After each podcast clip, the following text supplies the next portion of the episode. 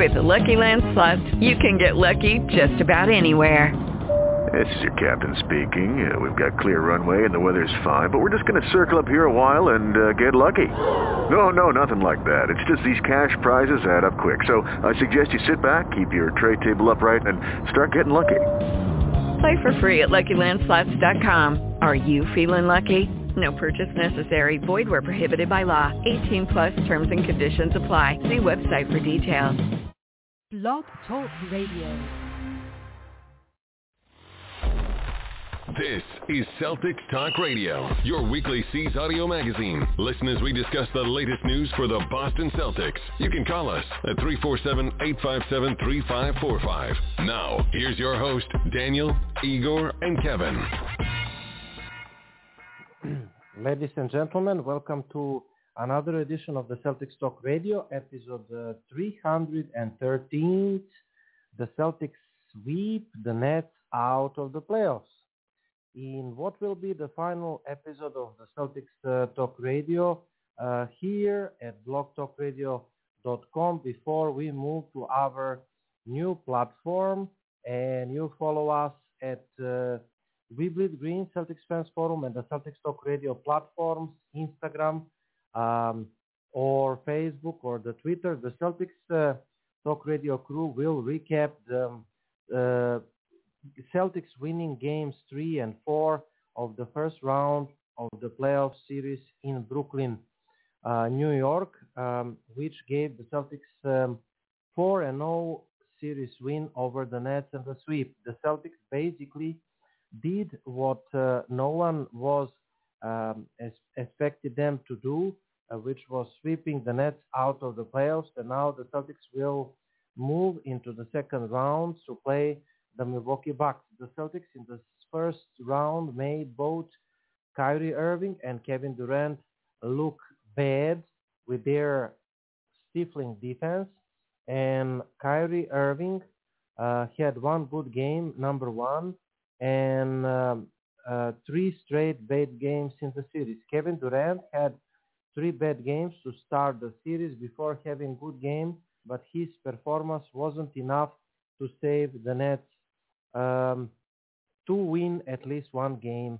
Meanwhile, the duo of uh, Jayson Tatum and Jaylen Brown both have both have played well in the first round, uh, with uh, Tatum averaging nearly 30 points a game and Brown averaged nearly 23 points a game. So what did the Celtics do duo prove as they outplayed the duo of Kyrie Irving and uh, Kevin Durant in the series, knowing most experts uh, choose Nets to win uh, the series, and uh, yet it took only four games for Boston to send the Brooklyn uh, home.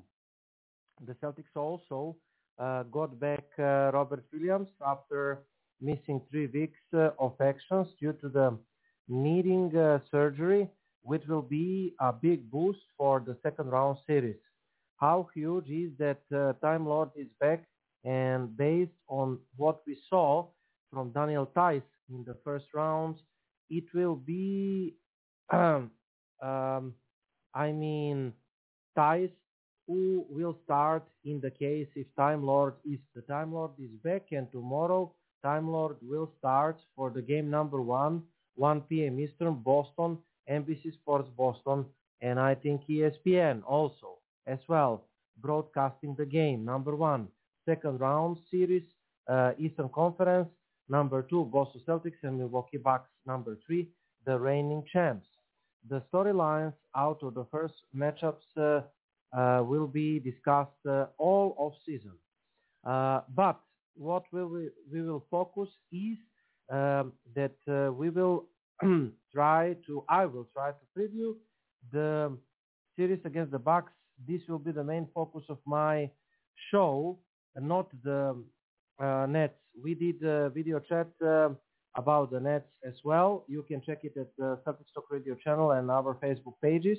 Now, Robert Williams will be back in the Celtics starting lineup for game number one against Milwaukee Bucks. Robert Williams has been an essential member of the Celtics uh, starting lineup.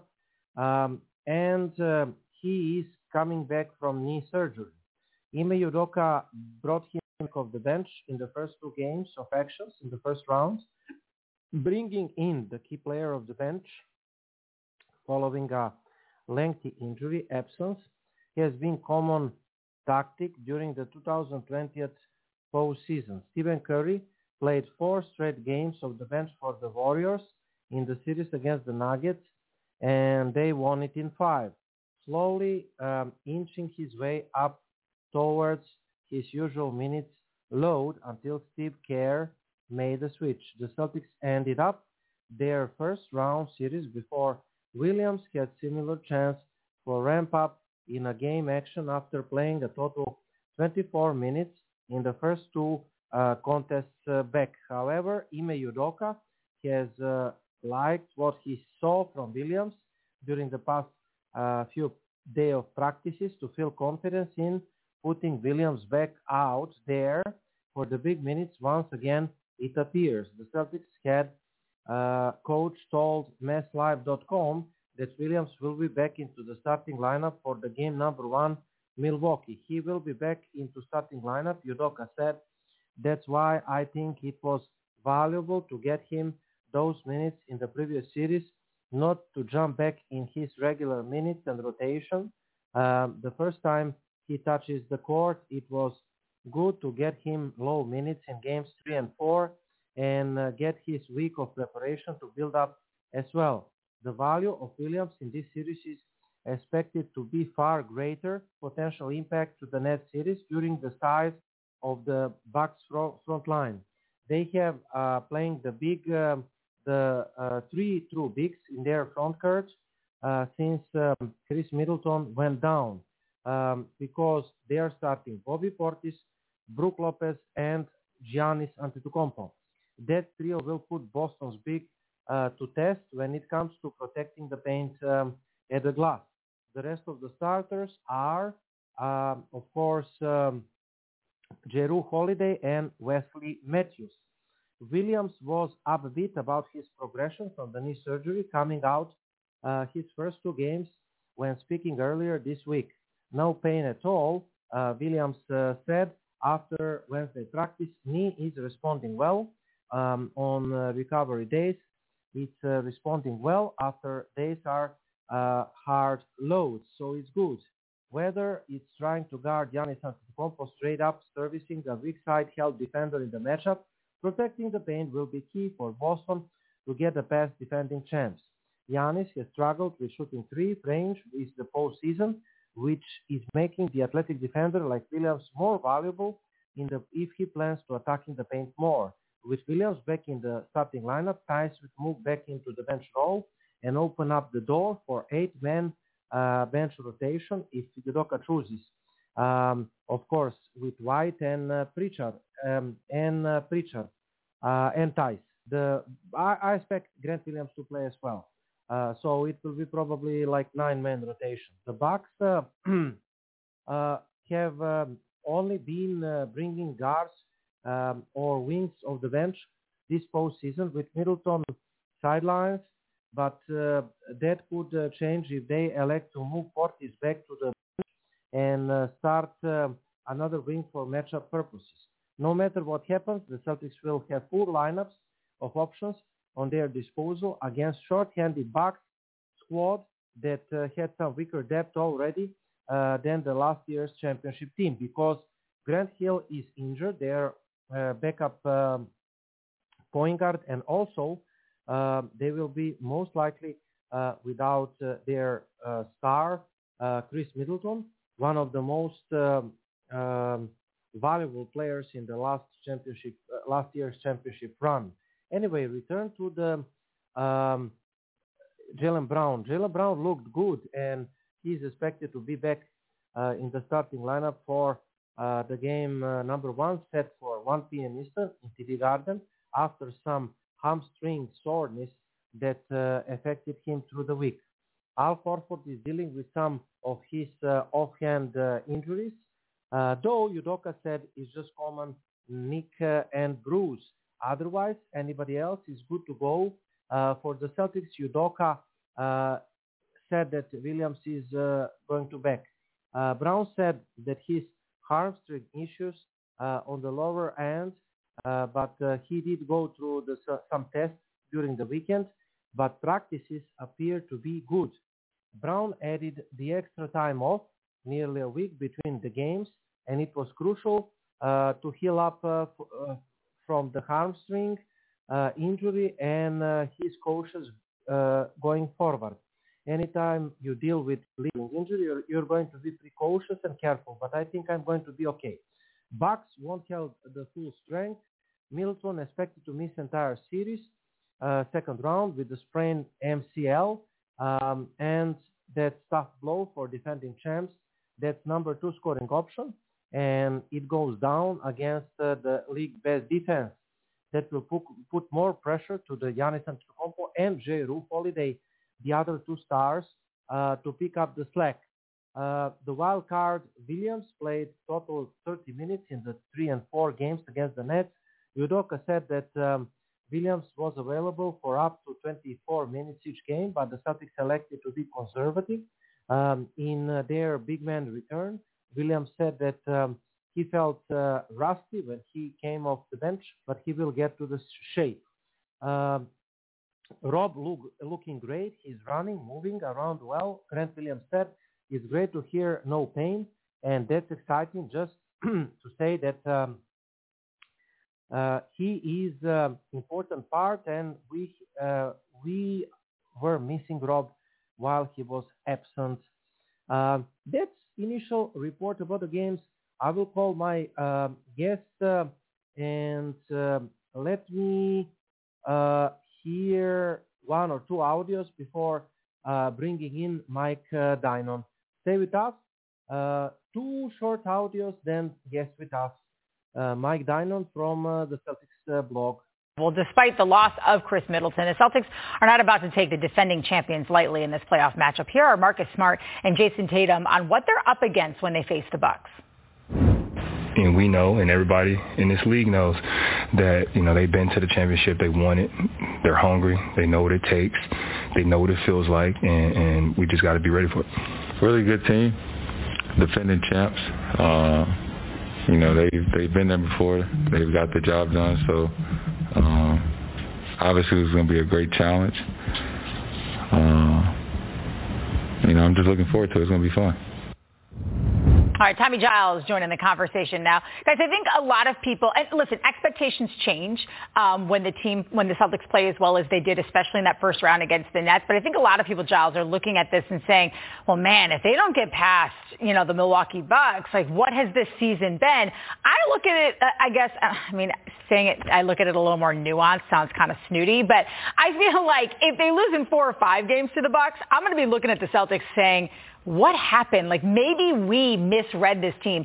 But if this if this series goes to seven games and they lose in a heartbreaker against a really good team with the best player in the NBA, to me that's still progress. Am I uh, have are my glasses too green? No, but I still think that would be a disappointment. Now, let me define disappointment, though, because it wouldn't be that we're saying the Celtics would be chokers or losers or how could that, how could that happen? But you can still be disappointed because this team is playing as well as it is. So that's why I, I do expect them to get past the Bucks, and I do see a way in which Milwaukee can win this series. But you can still feel some disappointment because there is so much promise with this team. Yeah, and so you think about it, right? Like they're coming off a confidence-building win over the Nets.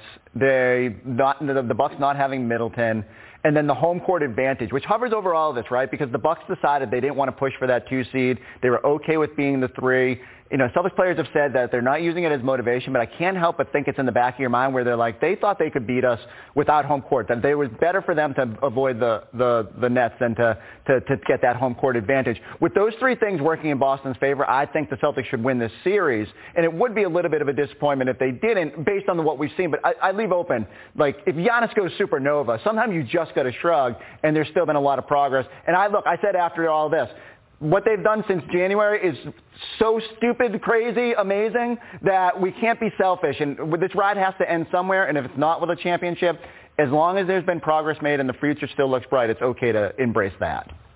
Where do you stand, Goodman? Yeah, I'm with both of them. I, I mean, honestly, I, I think they both made uh, the exact points that you need to. You'd be disappointed if they don't win, only because you've raised the expectations so high. But you've got to look at the future and how bright it is now and the optimism that you have. But again, without Middleton, yeah, I, I would be, if I'm a Celtics fan, I would be absolutely disappointed if you don't win this series. Goodman, who has more pressure on them to win this series with the way things have gone? Is it the defending champions or has it switched to the Celtics? No, they already won one. They won one and they don't have Khris Middleton. So honestly, they're not even supposed to win this series right now. Everybody's got the Celtics winning this for the most part because of the injury. So I think the Celtics, I don't think either team has a ton of pressure because again, if the Celtics lose, it's still a hell of a season from where they came from. For the Bucks, every team right now has injuries except the Celtics. Like the Celtics are finally the healthiest team in the league. It took a couple years, but they're there. He just jinxed it, I bet. Now someone's going to like. No, I'm knocking on wood. I'm knocking on wood, Forsberg. in His hammy. Jesus Goodman, he had one job on the show. Uh, I, I, I, I get his point, right? Like the Bucks don't have that pressure, but I will say this: like once you've been there, you're just sort of expected to be there, and you're supposed to not like no one's satisfied by winning one. My biggest thing is like how do the Celtics play from being the, the, the team that's in the power position? Because they've always sort of been that spunky underdog, even as they've sort of accelerated this season. I'm eager to see if Ime can get them into the mindset of being the, the, the dog and not the dog being chased or whatever. I, will just say, I'll just add this. I think they already had more pressure on them against Brooklyn. I think the Celtics had more pressure in that series, and we saw the way they responded. So I'm not worried about them having more pressure going into this series against the Bucks. And, and I think Ime is going to use the. They wanted to play us. They didn't mm-hmm. even care about getting home court to show them uh, that they were wrong.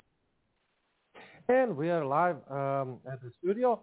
I hope that you prepared for our guest, that you are in your armchairs or bedroom whenever you are listening to your podcast, or maybe you're walking and listening. Um, and uh, I hope that you're having some drink because uh, we're going to preview the Bucks series and talk about the uh, Nets series sweep, which was really sweet, with Mr. Mike Dynon, our friend, longtime associate uh, from the Celtics blog. Um, he is the Celtics fan since 1965. Uh, uh, that means that he is longer the Celtics fan than me and uh, he's um, of course uh, very knowledgeable Celtics fan, and uh, he's writing for, from for the Celtics blog and earlier for RedsArmy.com. Mike, you can find his work at Mike Dynon on Twitter. Uh, Mike, uh, uh, welcome back to the show. Always pleasure to speak with you, my man. How are you tonight? I'm good, Igor. Thank you. Thanks for having me on, and good to talk to you again. Uh, how how do you feel uh, after the Celtics uh, swept the, the, the Brooklyn the Brooklyn Nets? Um, and did, did you expect that? Of course. I mean, personally, I predicted in uh, previous episode uh, the Celtics hard six or seven games. I really, uh, out of the respect towards the Nets, uh, maybe I overrated the Nets, but uh, I expected uh, harder resistance from the Nets. Um, I mean, I know that bunch of the Celtics fans at uh, my page uh, are saying we knew it, we predicted that, but did you expect the sweep? Uh, bottom, bottom line, it is not important. Uh, I mean, it is important because we had uh, week rests to heal our injured players, Brown, Robert Williams, Horford, and because of the self-confidence, right? Because when you outplay uh, the player that I mean, 10 ESPN uh, so-called experts uh, have been chosen uh, the Nets over the Celtics, okay? And right. everybody was saying that Durant is the best player of the world. I, I, I, I didn't agree before the series. I don't agree right now. Do and personally, I would take right now Durant out of my top 10 players in the world. Okay, I mean, that's another discussion for, uh, I mean, I don't want to enter that uh, chapter. I, th- I think that Giannis Antetokounmpo is still the best player in the NBA, you know. Uh, and after this series, I think that uh, it's justified to say that right now uh, we can put Jayson Tatum in the top five players currently, top best top five players in uh, the NBA. Uh, maybe it's Homer's take, but uh, we can do that because it's the Celtics podcast, right? Yeah, yeah. I I think Tatum has proven that he belongs in the top five. They already had the voting for uh, All NBA, and if uh, anyone didn't vote for for first team, they might want to reconsider that. It's too late, of course, but you know they they've had to have seen what Tatum is capable of in that series, and that he is uh, deserving of being a top five player in the NBA right now. As far as Absolutely. what did I feel uh, after the Nets series, well, I I I'm I'm happy that I'm on the show this week because it was the best week we could have had. Uh, Absolutely. plenty of good stuff to talk about. The, I'm This is cautious, this you know. is the and, dream uh, year. This is the yes. dream year, 2022 for the Celtics fans. But uh, why I played? Sorry for interrupting you. Or uh, please uh, uh, finish your thoughts. Sorry for interrupting you. I will ask you a question later. Okay, well, I was going to say that um, I try to be cautious and uh, not take anything Yes, for granted. yes, and uh, a lot of people I know, including Mhm. on Twitter, they were um, saying, "Oh, the Celtics are going to sweep, or they're going to win in five. I said they would win in six, and you know Yes. the playoffs is kind of a it's uh, Mhm. it's a different situation in the playoffs. It's not like the regular season Mhm. where if you get a winning streak uh, and you're playing really well, you get some games you might win a close game or you might win by a lot. Uh, in the playoffs, you only have to win by one point. That's all that matters. You Mhm. you could sweep and win by one point each time. They would still count it as a sweep, and that's almost what happened with the Celtics and Nets. I mean, even though it turned out to be 4-0, you you know the Nets did stay with it. The Celtics just prevented them from doing what they wanted to do so much that they the Nets uh, couldn't overcome that. You know, the defense for the Celtics.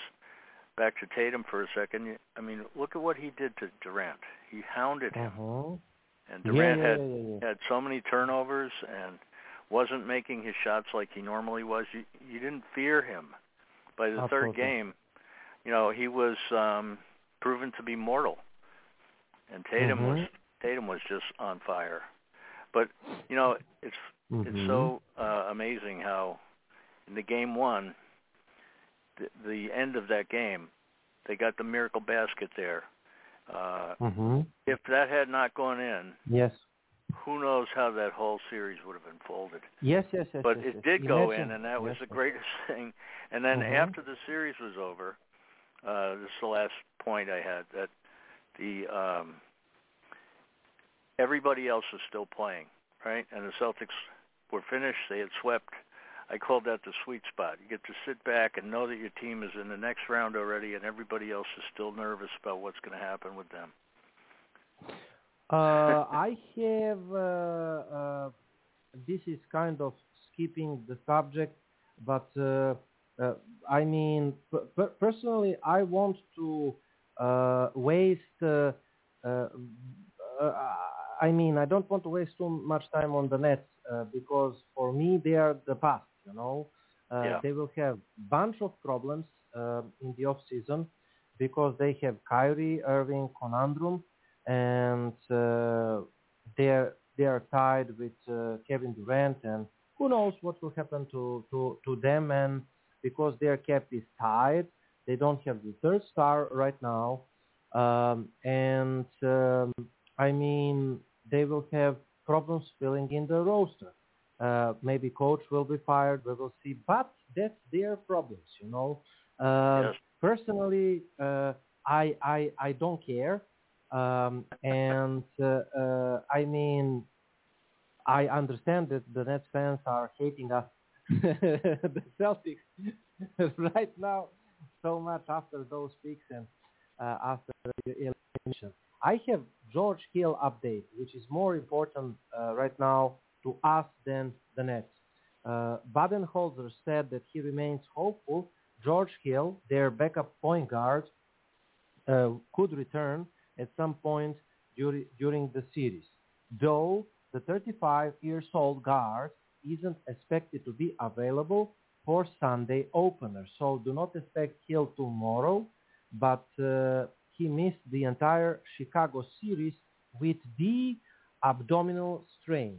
Now, uh, I must say that uh, uh, when when we, of course, uh, before skipping to full backs, I mean um, about the net series.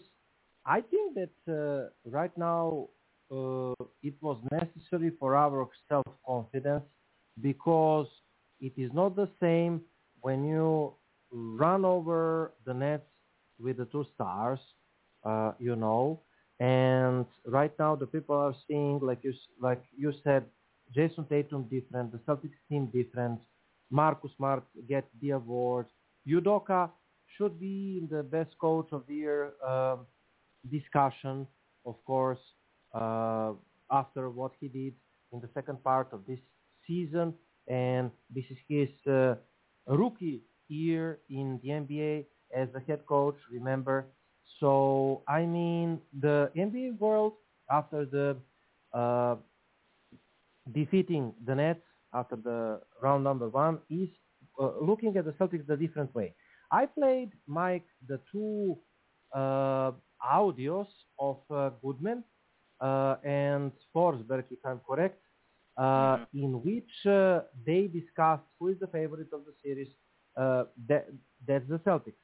Um, I mean, um, we will come to prognosis later on the show. This is not, not now the subject, but Goodman said that uh, everybody after Khris Middleton is out, and I read that, that, that Hill could be out two, three games, maybe the entire season.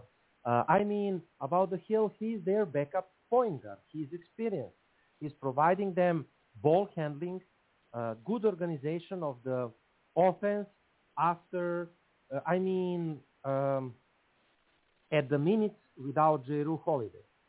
Uh, now, they are playing if I'm correct, Justin Carter, um, who is not as much experienced uh, as, uh, you know, uh, of course, George Hill, but actually they are running a bunch of, uh, to say, wings and big guys even off the bench. Grayson Allen emerged as their third scorer in the absence of Middleton. Uh, we, we will talk a little uh, about uh, absence of Middleton. they, during the season, dealing with bunch of injuries. Lopez was out. I mean, Holiday a little, Giannis a little. Um, then uh, Middleton was absent also, and they inserted uh, Wesley Matthews in the starting lineups and they put Bobby Portis uh, off the bench. Also Grayson Allen off the bench because uh, Budenholzer uh, uh, established the second unit consisted of uh, Bobby Portis, George Hill, Grayson Allen, uh, Carter, and whomever, Pat Connaughton to say, that unit to be very effective of the bench you know, defense and offense. Right now, he cannot construct that bench, of course. Wesley Matthews will, if if we are not seeing some surprises and changes due to the matchups, even though I do not expect uh, anything to change. So, if the things are normal, uh, they will they would start uh, Antetokounmpo, uh, Wesley Matthews, Jrue Holiday, Brook Lopez, and Khris Middleton. And of the bench, you would have George Hill, Portis, uh, Grayson Allen, uh, then uh, J- J- Jevon Carter, uh, and whomever, Pat Connaughton, you know, and let's say Ibaka. Ibaka is playing like five, six, ten minutes, as as as as much as it's necessary, okay? So they cannot do that, and they are starting really big lineup. In the NBA, you have the trend of um, playing the small ball lineups. Uh, the Celtics get back to the big lineup, and personally, I I have been keeping the debate here at the Celtics Talk Radio for years about small ball lineups and the big lineups in the NBA. And the people have been persuading me that uh, it is the uh, era of uh, small ball lineups and that uh, big lineups cannot be established and cannot work in the NBA uh, anymore. And I disagreed. And one of the teams, the two teams that proved me right, and I'm happy about it, among the others, they are not uh, uh, the, uh, the only ones. Look at Denver Nuggets, for example. Uh, Memphis, for example, that uh, you watched Memphis and they are having excellent big guys, you know. But uh, the Celtics returned to playing uh, the true big guys. They have, uh, you know, Al Horford, Robert Williams. They have Daniel Theis. Grant Williams is small, okay. Uh, he's not the true center. But uh, Milwaukee, he, they, they are playing the three big guys in the starting lineup. Antetokounmpo, then Brook Lopez, and Bobby Portis. Um, plus, they have size at the bench. Uh, I mean, like I said, Ibaka is there, Grayson Allen, Pat Connaughton. Uh, I mean, Jevon, uh, Jevon Carter. All of them has really, really good size and uh, wingspan. It's uh, athletic. It's uh, a high team. It's the construction of the team is like that. Okay, so um, against the Bucks, it's just my opinion, uh, Mr. Mike, and sorry for being too long. I hope that not that uh, I am not bugging you. no. Um, you know, uh, I'm just explaining the Bucks Yeah. situation. Mhm. Uh, against them, it will not be perimeter game. It will not be, uh, you know, high-paced game. It will not be uh, running uh, the offense uh, throughout the fast break, secondary attacks, and that kind of stuff. Against Milwaukee, uh, you know, the paint defense, the uh, I mean, the it will be bloodbath and the dog fight in the paint. okay, uh, among the, the others, and I will stop there. Your opinion? as to how the um, series is going to play out. Um, I Well- mean about about what I said. Uh, you you can you can take whatever you wish. Uh, Yeah. What what is your impression about?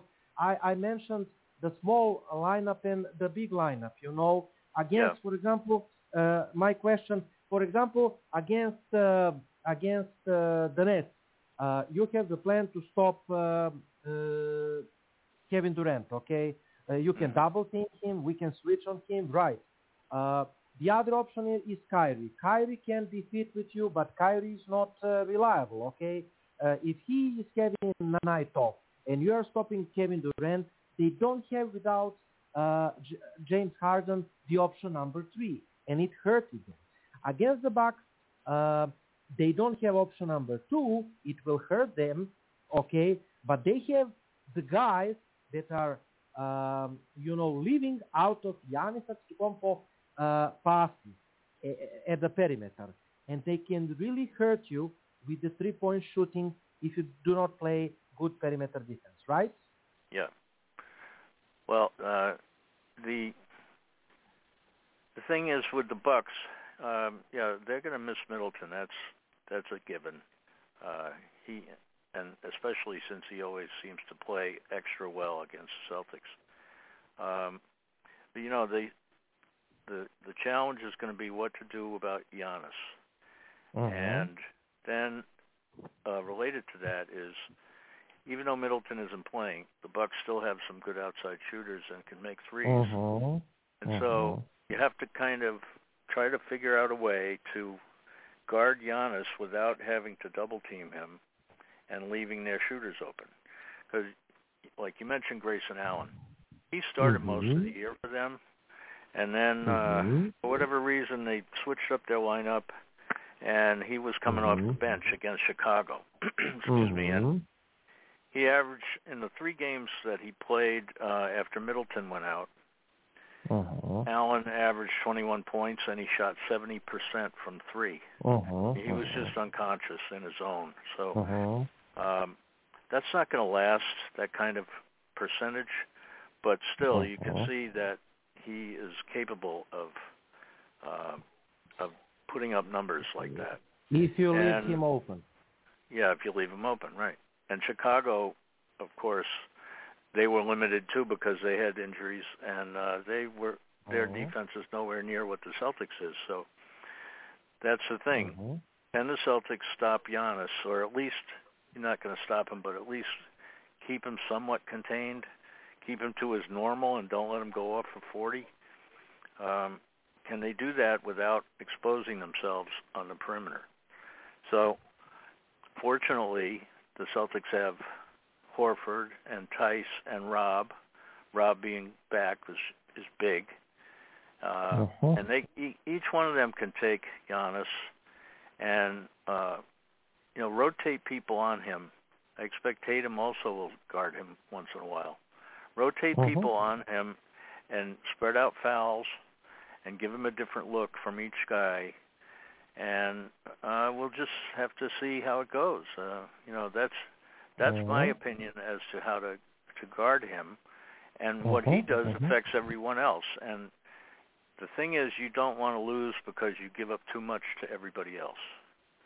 You, you Mhm. know, if you uh, if you say that Giannis is going to get his, and you just don't let everybody else take advantage of that, you limit them enough so that they're not effective like they would normally be.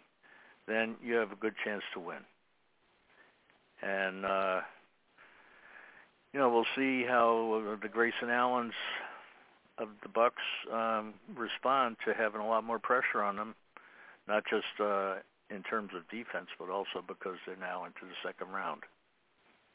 And the Mhm. Celtics had more of a test in the first round than the Bucks did, and now the Bucks um, don't have home court advantage either. So um, I feel good about the Celtics' chances here.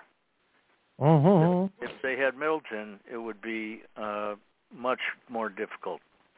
Yes. but if they since they don't, that's how it's got to go. And so you just don't want to let the other players beat you. uh, I want to um, expand on the Middleton. Um, I mean, um, Khris Middleton, uh, Hoops Empire said, to put plain and simple, uh, Middleton uh, uh, was the Bucks closer in their championship run last year for the most Hmm. part. Middleton led not just the Bucks, but the NBA playoff field in clutch points and the shoot attempts. Uh, he's massive piece to their offense and will be sorely missed. This season, the Bucks offense rating uh, dropped from 116.6, 116.6 to 112.8, 112.8 without him. The difference between number one and number 13th offense, 13th offense. Uh, last playoffs, the Bucks had 114.8 offensive rating with him on the floor and 106.7 offensive rating without him on the on the floor. That's 8.1 less offensive rating without him.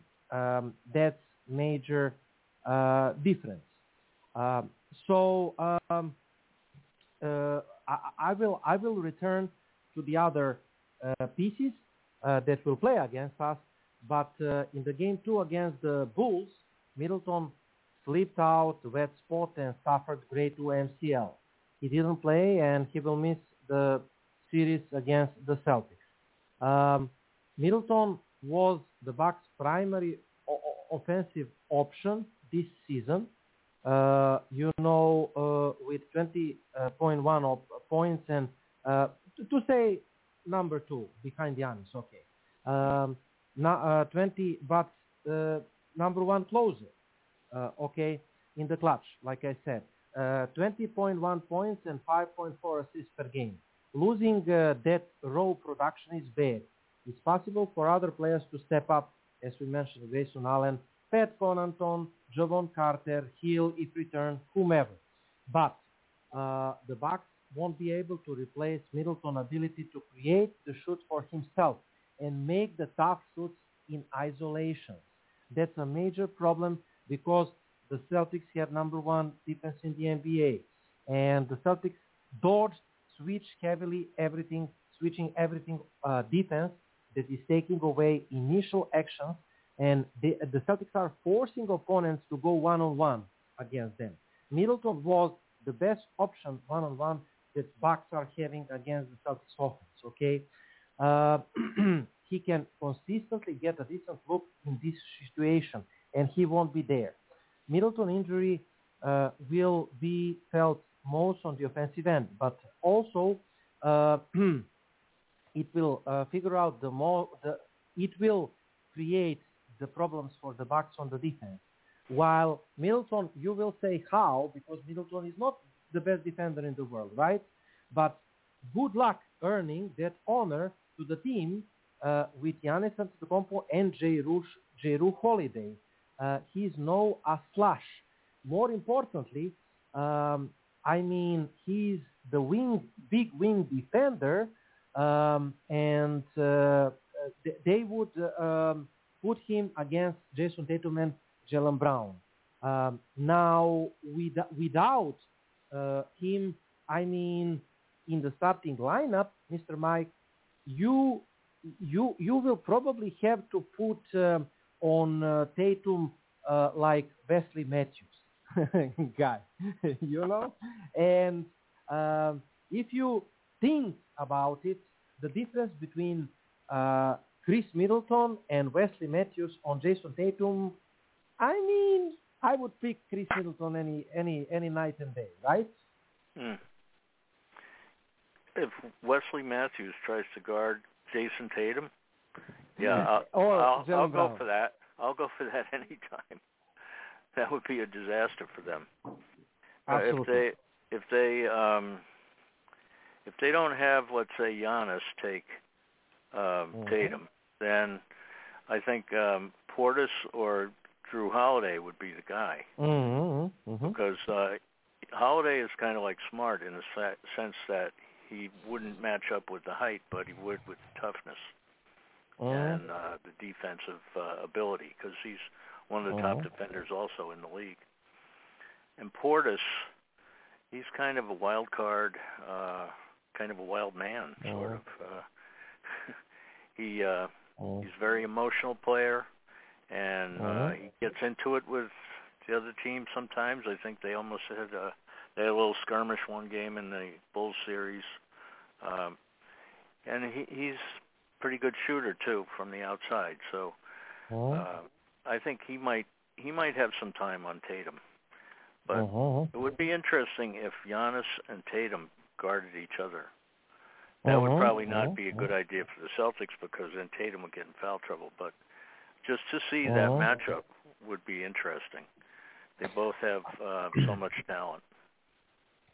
I would want to avoid that Tatum guarding as well. Yeah. Um, I think that uh, personally, if I'm the coach and I am not, Udoka is much smarter than me, of course. Uh. I would, uh, right. I mean, uh, I would not try to um overhelp on Giannis and try to stop Giannis. I would try to stop the perimeter offense. Like I said, um, our switches in the paint and our solutions in the defense or how we are uh, guarding the pick and roll. Uh, are we scrambling on, are we, you know, uh, just sagging off uh, the roll man or are we switching everything or are we double team the Giannis and the other guys on the drives? Um, those solutions will decide the series, in my opinion. I wanted to say. Plus, plus how we are defending the perimeter. We must switch everything because without Middleton, like I said, we are, uh, they don't have one-on-one um, best one-on-one uh, offensive player uh, in the roster, right, in Middleton, Mm-hmm. but they will run whenever they are uh, getting uh, the possession, whenever they are stealing the ball, they will run with Giannis and his, uh, you know, long steps. And when you overhelp on Giannis, they will, uh, he will pass, and they are running five out formation, or one, one, one in, four out formation, and you know, one pass, two passes, and open three is coming. That's their, you know, bread and butter offense. Drive, kick, dish, three. Uh, so, uh, how are you defending uh, the drives and the pick and roll inside, and also how you close the perimeter is very important. Returning to the uh, Middleton, I have some uh, interesting information, Mr. Mike.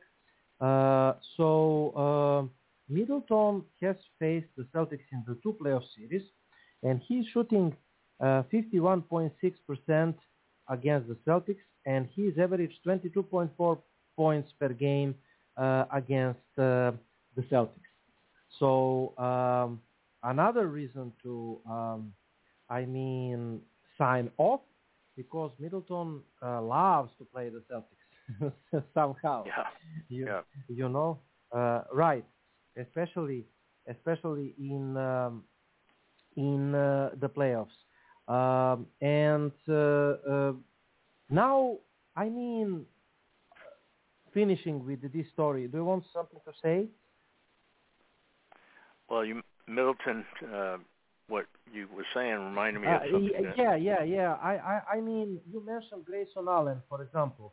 Grayson Allen took over the the, the scoring duties uh, of him in Chicago series, and they made adjustment and they uh, closed. Uh, they really looked impressive in those games without him against Chicago. But Chicago is uh, having problems with injuries as well, and Chicago is not the best playoff team in my opinion at the Eastern Conference, despite solid regular season. I never consider them the contending team. You know, if, even when they were at the top four, uh, you know, posi- position, um, and they were weakened with the injuries, right?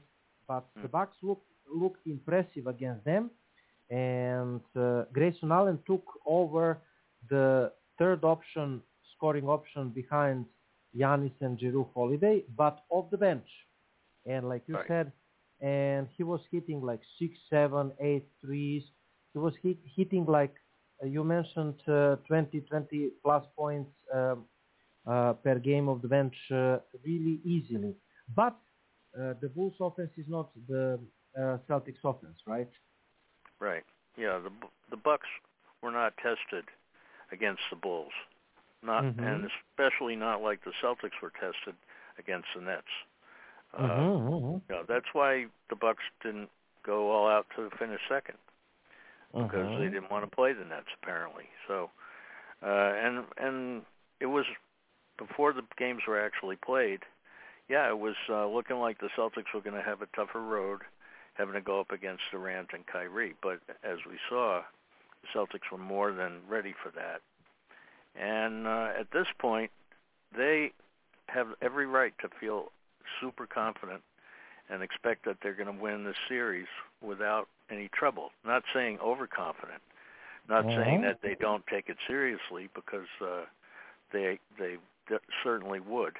Uh, fans are overconfident, I think, because I see people saying, Yes. "Oh, sweep or five games." Mhm. Yeah, I think six. Uh, I would. I I am hoping the Celtics can do it in six, not have to go to Yeah. a seventh game. But that's why I'm Uh, me confident too. Me too. in them Mhm. um, winning a closeout game on the road. They just did it Mhm. against Brooklyn, and if Right, they could do right, that right, against the defending champs, that would be something. That would be quite an was- achievement. But but I think they are capable. That's a good point. That's a good point.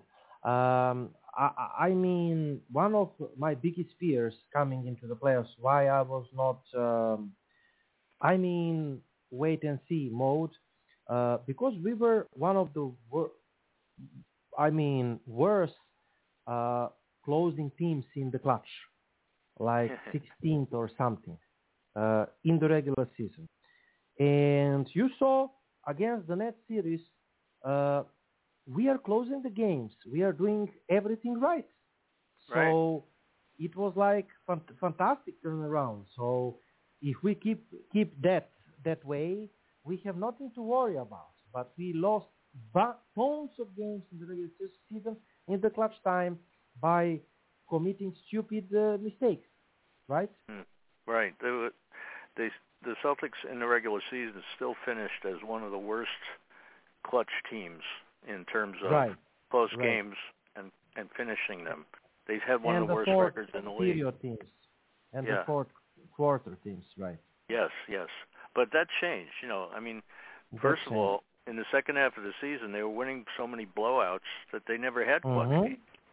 Mhm, And then in the mhm, Nets mhm. series, um, as I mentioned, that first game, scoring at the buzzer to win by one point, the whole series changes if that ball doesn't go in or they don't get that opportunity. And uh, they closed out every game. I don't know if every game qualified, you know, uh, technically as a crunch time game, which is five.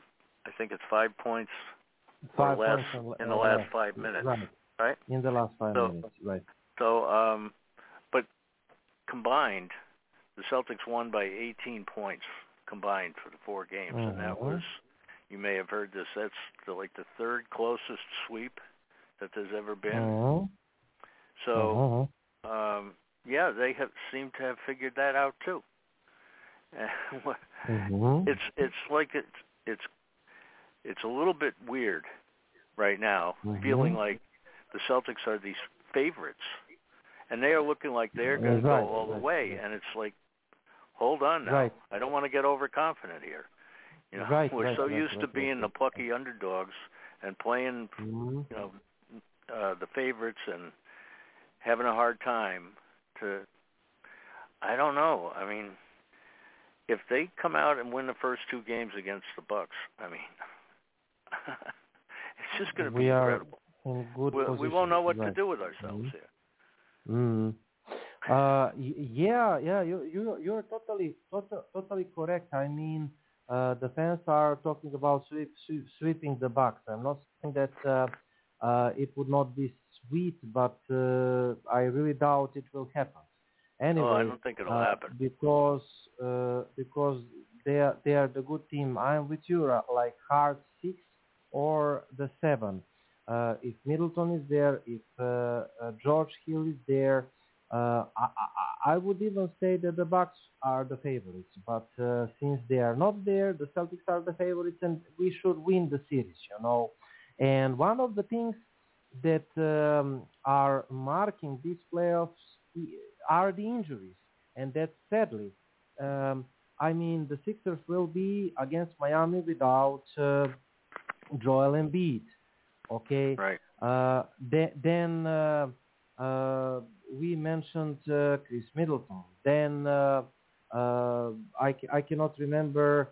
Uh, yeah, Mi- Miami had the problems with uh, Jimmy Butler, Kyle Lowry. Then um, uh, who, who- else? Uh, I I forgot. Uh, I mean the, the, the Chicago Bulls that you mentioned uh, are having They were injuries. without um, Lonzo Ball and uh, Lonzo Ball and uh, Zach at the LaVine West. were part of the series. uh, at the West, uh, Devin Booker of the Phoenix. Right. Um, uh, Denver Nuggets were without uh, Murray and uh, the, the third guy, uh, uh, Michael Porter Jr. Yes, Yeah. uh, that's why we lost. Uh, Stephen Curry had injury; he's returning from the injury. Um, so it looks to me that uh, the team that is going to win the NBA is the most healthier team at the moment, and uh, luckily, that, that's the Boston Celtics. you know, I know. I to said be. it's weird. We're not used to this. Yeah, We used to be in yeah, the yeah. hospital Celtics. yeah, yeah. And then I don't yeah. let's not you know let's not get too crazy here. Okay, anything Yeah, can yeah, happen at any time. I heard the clip that you were can happen. playing when I came on and I was waiting, Mm-hmm. and uh, they said that same thing. You know, the Celtics are the healthiest team now. Okay, let's not jinx anything. You know. Uh, let's let's let's not jinx. Uh, returning um, something that you said about um, because that thought will uh, fade away from my uh, head. Uh, how the Bucks will defend Tatum? Um, I mentioned uh, Wesley Matthews uh, out of the joke, but uh, maybe it will not be the joke. I don't think that uh, Bucks will have uh, like Wesley Matthews or Grayson Allen, and they, they, they will say like, okay, Wesley, go and lock out Jayson Tatum because it will be in, in, insane, you know. Yeah. But uh, what they are doing actually, uh, they are the team that are um, scrambling and over helping in the defense. So they will have um, Grayson Allen or Wesley Matthews or Giannis Antetokounmpo or Bobby Portis that you mentioned and I have intention to mention, uh, and they will say like, try to stay in front of the Tatum as most of possessions as you can, in front of the Tatum. And if the Tatum passes you, the the, the help will come, or you know um, uh, they, they will ta- they will try to double team him, to triple team him, or to scramble. If they see that um, the smaller guy is on him, they will scramble Giannis on him, for example. You know, so Yeah. they they are going to guard him by committee. They are not going to guard him one on one. That's what I wanted to say. At least that's what I thought, what I uh, think. Uh, Bad Budenholzer will will do, but we will see uh, what he will do. Uh, they are Yeah. one of the defenses that is over helping, so they will over help a lot at uh, Jayson Tatum uh, Well, and Jaylen Brown to extent. Yeah. The the thing there is um Tatum though his his uh he's become capable and actually very good at Mhm. um Mhm. working around all that. He averaged over 7 assists a game in the the net series. So they load up on him and he finds the open man. Then it's just a matter of can Mhm. the Celtics make their shots. That's the difference. Mm-hmm. Yeah, and, like in, in the net series, every time it came down to, uh, like the two games in Brooklyn, Right. the Celtics Right. led almost the entire way, both games. This the fourth game, they never had the the Nets never had a lead, and in the fir- uh, third game, the Nets only had the lead a little bit in the first quarter, and the Celtics led from there to the end of the game. So they spent like 40 out of 48 minutes, and then all 48 minutes in the lead in those two games in Brooklyn. And because every time the Nets got close, the Celtics hit a shot or rallied back Right. and had two or three baskets in a row. And it was because they were moving the ball and getting wide open looks. And Tatum Right. is the facilitator in that. You know, Right. let them double team. He's he's inviting it practically Mhm. because he knows he Mhm. can find the right person.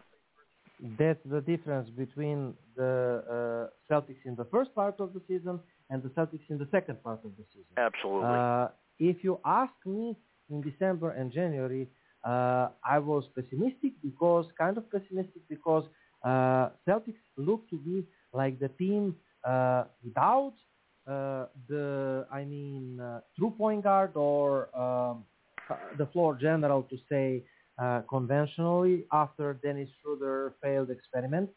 Um, and um, I mean, Jayson Tatum and Jaylen Brown at that time, they looked like the scorer's first players, you know. Uh, the team was full of the players not willing to, to pass the ball, you know. No, I'm not saying that they, uh, I, I was never saying that the Celtics uh, uh, are operated from the passing the ball, but uh, they just didn't want to for some reasons, you know.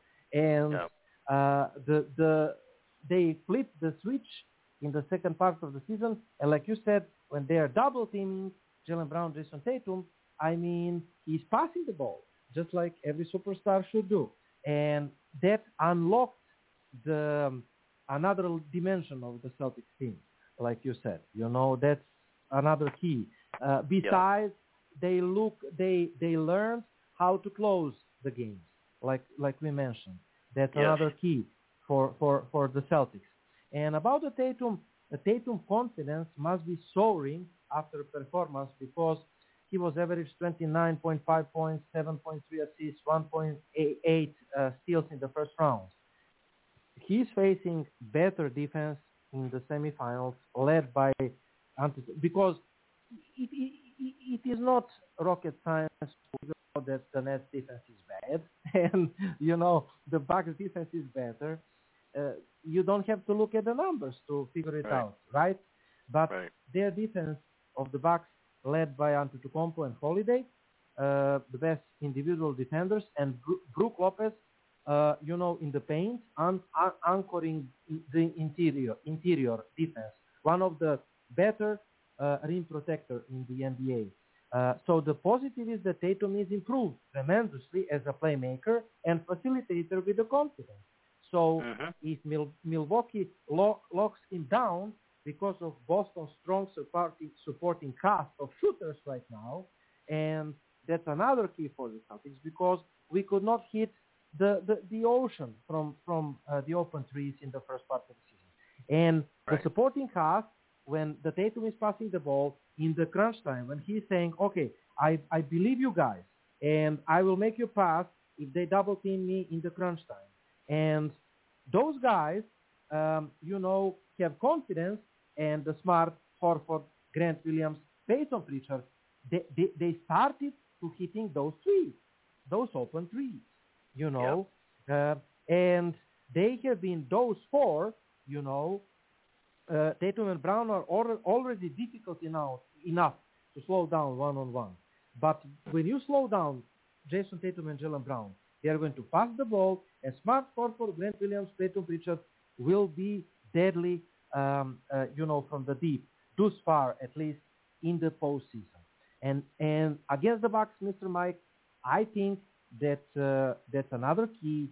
You must hit those trees because they are going to uh, crowd the paint. They are going to scramble. They are going to overload um, on the help defense, like I said, and they are going to leave you mid-range jumpers a little and open trees that you will have opportunity uh, to to to to use or or to hit. So the the difference between mm, losing the game and winning the game, in my opinion, will be if you hit those open threes that you will have, you will create out of your possessions. What do you say? Yeah, I agree with that. Um, I wrote that in Celtics blog. We had a roundtable with Okay. the writers uh, contributing opinions and uh, about different questions. And one of the things I said was just that that um, the Celtics they um, they led the league in three point defense as far as opposes uh, opponents' uh, shooting percentage in the uh, Mhm. regular Mhm. season. They they uh, allowed opponents to shoot only 33.9% from the arc, and that was the best in the league. And the Bucks, on the flip side, shot uh, almost 37% uh, on offense. Uh, they made 37% of their three-pointers, and that was like I believe fifth in the league. So that's Mhm.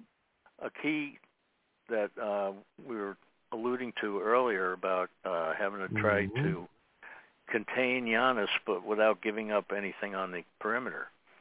Uh, So yeah, Mhm. that's going to be something to keep an eye on at, as to uh, affecting who's going to win, uh, who can win that battle of the arc. Can the Celtics hold them down, or are the Bucks going to get too many open shots? Mm.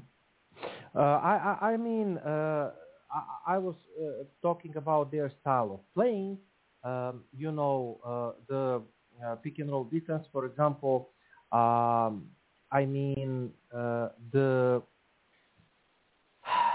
that guy uh, uh, Brook Lopez. Uh, he's uh, de- de- defending um, uh, pick and roll uh, by uh, dropping You know, he's dropping yeah. on the pick yeah. and roll, for example, and they're having uh, uh, the help uh, from the side. I didn't notice that we have the caller or the listener, and we have a couple of things to uh, pass really quick, like defending Giannis Antetokounmpo. Let me see, is this man just listening, or maybe he's trying to call us and to ask something, uh, or it's uh, 973 starting nine number. So let's see, Mr. Mike, who is this? Uh, before maybe this is our friend Lou. Um, so hello. Good evening, Igor. Uh, good evening. Uh, so uh, th- thanks for listening.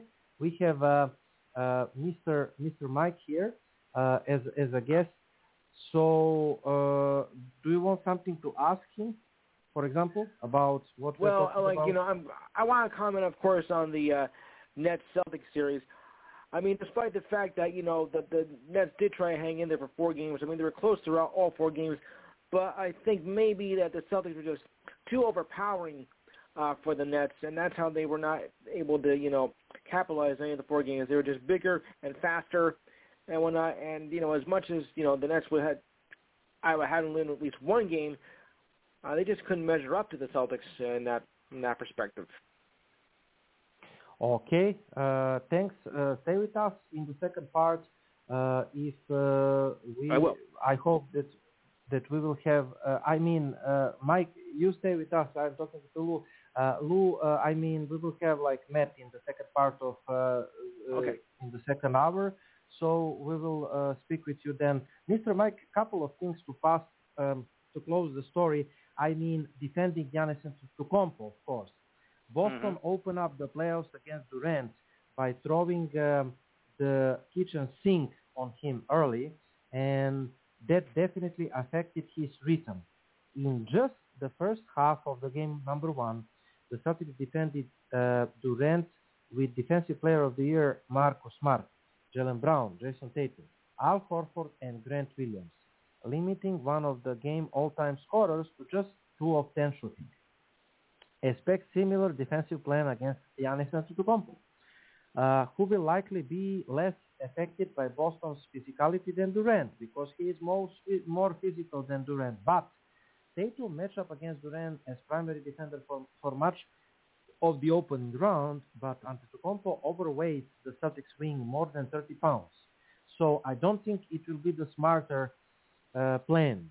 Uh, either way, you can expect plenty of double teams to flying um, to be flying at Antetokounmpo, who will need to find open shooters. The two um, times uh, Kia MVP needs to keep an eye of, of, uh, on out of for Brown too. Uh, Brown is 2.5 steals in the playoffs, and potentially uh, Brown can uh, steal the ball sometimes.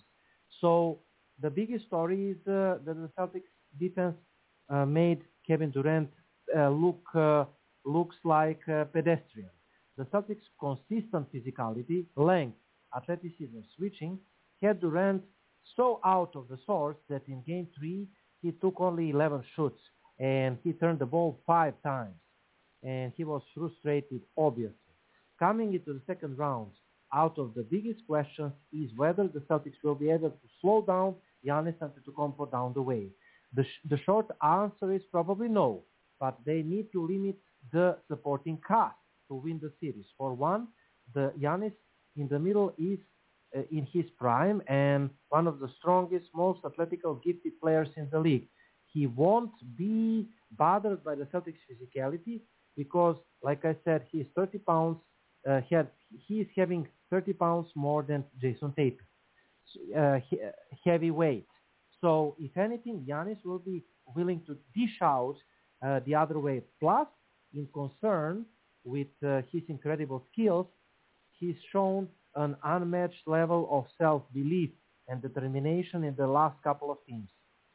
The Celtics are the team uh, on the other side, the best equipped to deal with him because Al Horford, and we heard Mr. Mike, that Al Horford is learning to be the primary defender, unlike I mentioned Tatum on Durant.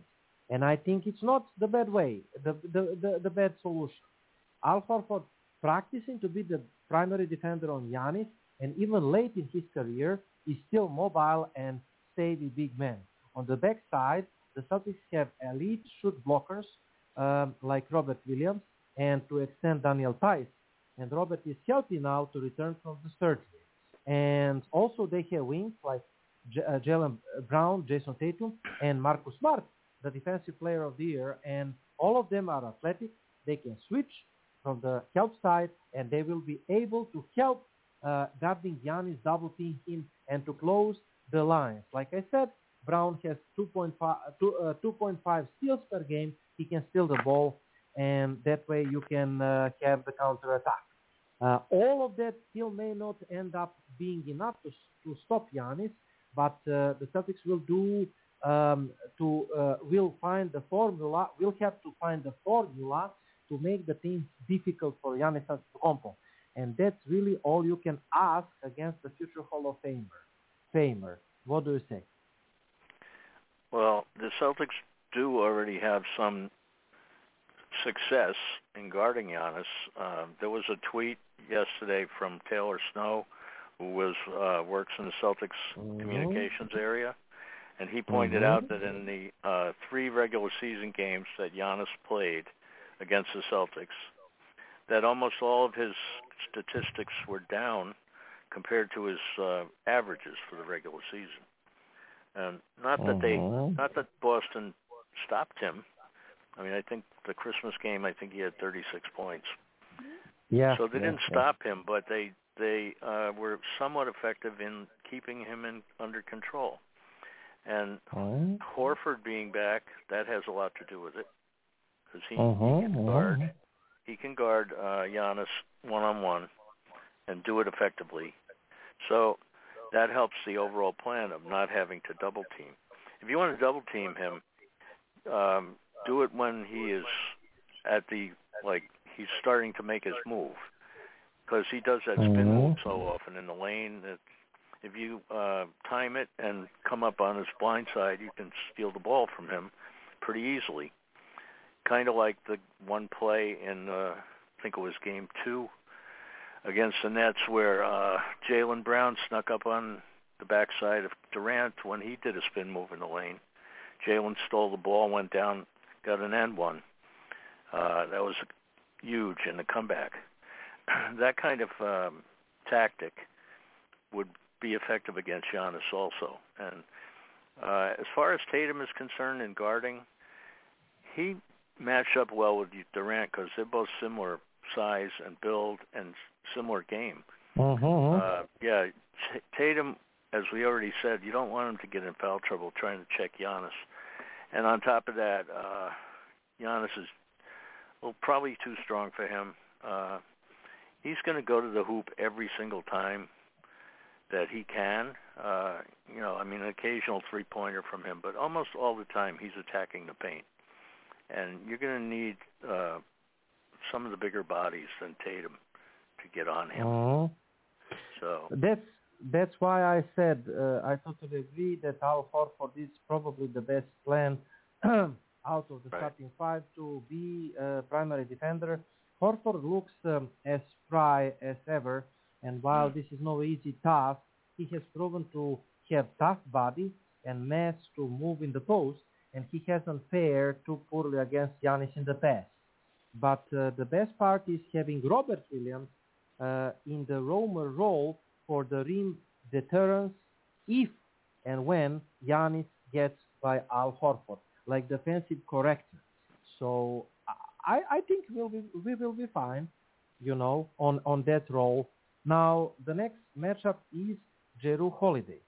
The obvious uh, answer here to guard Marcus Smart. Over the last two years, Smart has guarded Jrue Holiday in 110 partial possessions, and he held him to 14 points on 7 of 17 from the field, and he had three turnovers. Okay, so making it hard on Jrue will only straighten the Celtics' ability to score offensively. Because Jrue right now is the second option behind Giannis, so without Middle, Middleton. So um, as Jrue will likely take either one of those J's on the other hand of the floor, I suppose that Jrue will guard uh, Brown. Outside of Jrue and uh, Giannis Antetokounmpo, it's about switching properly and keeping the eye on the shooters, something that the Celtics defense uh, is doing uh, well. Uh, so, do you have comments about Jrue, Holiday, and Smart? I mean, it's obvious answer about Jrue, right?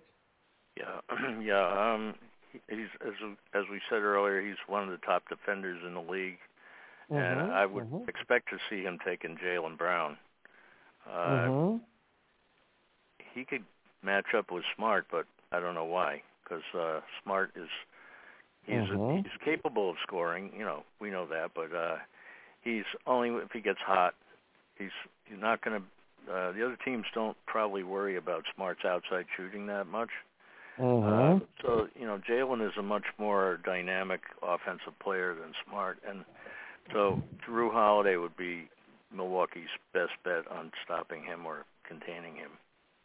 Mm-hmm. Um, now, um, on uh, the offense, the Celtics shouldn't uh, fare too poorly. The Bucks just barely cracked above average in defensive rating this season, and it only got worse post All-Star break. Now down Middleton, a slept-on defender, the task is less daunting for the Celtics. Um, the Jays most likely matchup will be, um, I mean, like I said, Holiday and Matthews um, as a start. Uh, at least that's what I think. Holiday on Brown and Matthews on Tatum. Contrary to uh, the popular belief that Giannis will take Tatum, I don't think it will be the case because I think that uh, Budenholzer will save uh, uh, for the offense.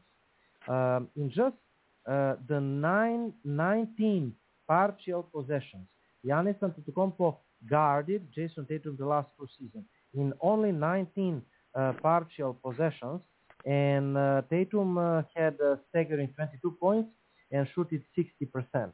I think that uh, it's not good idea, you know. Yeah. yeah. Um, I, I, I, I think so. Putting some length on the Jayson Tatum is their best option. Yet in a playoff series, I am not sure uh, they have good length on the wings, but uh, they have big guys. But the Bucks have no real answer for Tatum. They could neutralize Jaylen Brown with Holiday, for example, and try to make it uh, by whatever production Jayson Tatum gives you, that uh, hoping uh, the, their offense is enough to win the game. Do you have some comments, Mr. Mike? Yeah, well, you know, who does have an answer for Jayson Tatum right now? Nobody. I Yeah, mean, if he averages 30 points a game again in uh, Mhm. this series, uh, the Celtics are going to win pretty what pretty easily. Uh, I mean, Mhm. you want to if you're trying to figure out who's going to match up against him. I mean, the Bucks have Portis, and he's long. He can match up size with with Tatum, and he's a pretty rugged defender. But you know, the, the Celtics are going to go as far as the Jays will take them. Right. Uh, they have the defense, but on offense, it's got to be Mhm. the Jays have to lead the way, and so far nobody is stopping them. And Mhm. if they can continue that, uh, then the Celtics could do. The sky is the limit, really. It's the same thing for the Bucks. Uh, is Giannis Mhm. and Middleton now Middleton not there, so Giannis Holiday. has the more burden. Yeah, yeah. Mhm. Now it's Holiday, but uh, it would have been the Bucks would go as far as Giannis and Middleton could And take them. Middleton. Mm. Yeah. So without him, that's that's why they're in a bind. But uh, Mhm. still, they have Giannis, two-time MVP, and he he was in the, the playoffs last year. Nobody could stop him. That's why they won, and uh, that was a, a key why they won. One key reason. Mhm. Mhm. And uh, so, you know, I just think that if we, if the Celtics continue to do what they have been doing, you know, it's not a given, but if they can continue to do what they've been doing and they stay healthy, then they could make it all the way. It's hard to believe, Uh, really, because mhm. if you think back to where we were in December and what th- kind of things were Mhm. happening, Mhm, but it's mhm. true. You know, it's just a fact Mhm. now. Absolutely. The Celtics got a lot of good uh, big man production last series against the Nets, but the Nets are the team without much rim presence, to uh, tell the truth. Andre Drummond is not, uh, I mean, man, and uh, Griffin didn't play, and uh, Nicholas Claxton is not the best rim protector in the world, despite he's having like good game one, if I'm correct, especially in the fourth, but he cannot uh, hit the two, the two free throws, and it is helping.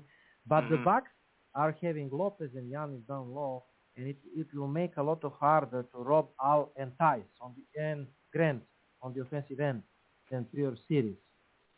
And in the end, uh, I would still bank on Giannis to be Giannis, despite the fact that the Celtics had the best answers for him uh, outside of the Heat in the East. But I believe it will truly come down to the Celtics keeping the Bucks role players in the, in check, and Tatum will be Tatum, and that's that's the key for the Bucks, you know, because uh, Giannis will be Giannis, but uh, Jrue Holiday must step up, and the guys like I mentioned, Grayson Allen, um, Pat Connaughton, uh, George Hill if he returns, but I would not bank on it.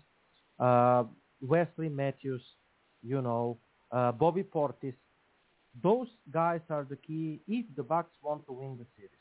Uh, to be to have bigger production and better defense than usually.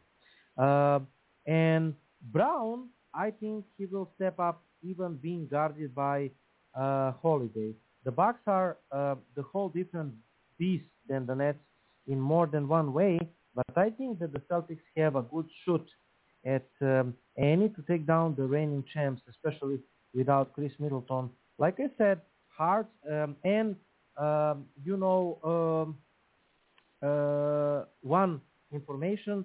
Uh, people uh, uh, one tweet quote. I hope people realize Giannis will not be guarding Tatum. Uh, like I said, in 19 partial possessions, Tatum scored in the last uh, in five matchups in the last uh, two seasons. Giannis was guarding Tatum, and in those 19 partial possessions, Tatum uh, shooted uh, 9 of 15 and having 22 points um, uh, accumulated. So it is not good. Um, uh, it is not good idea. Uh, and Giannis will not have the strength, uh, uh, you know, for uh, the offense. So that's why I don't think that Giannis will um guard Tatum. Uh, so, so- something to add about that? No, I agree with that. Um, it was I was thinking about as a, a way to look at what might happen in this uh, series. I was thinking about the Christmas game that I mentioned earlier. Mm-hmm. You remember what happened in that game? The uh, Celtics at Milwaukee. Celtics were uh, playing very well in the first half. They had a lead. I'm looking at the box score. They were up um, 15 at the Mhm. half. And in Mm-hmm. the third quarter, the Bucks scored 43 points, so they were Mhm. back in it. And then in the fourth quarter, Mhm. the Bucks won the fourth, 27 to 19. Now they never ha- had the lead until 30 seconds to play. Uh, Oh. Matthews hit a three-pointer, as I remember, um, Right, with right. 30 seconds left, and put them ahead. And the Celtics did not score again. Now, if you want to put that in context of what the Celtics are doing now, they would still, the way they're playing now, you could expect them to have a lead at halftime, 15 points. So nobody would be surprised if that happened. Mm. But there would no no way would the Celtics now give up 43 points in the third quarter. Mm. And no way now, I think, would they blow a lead like that.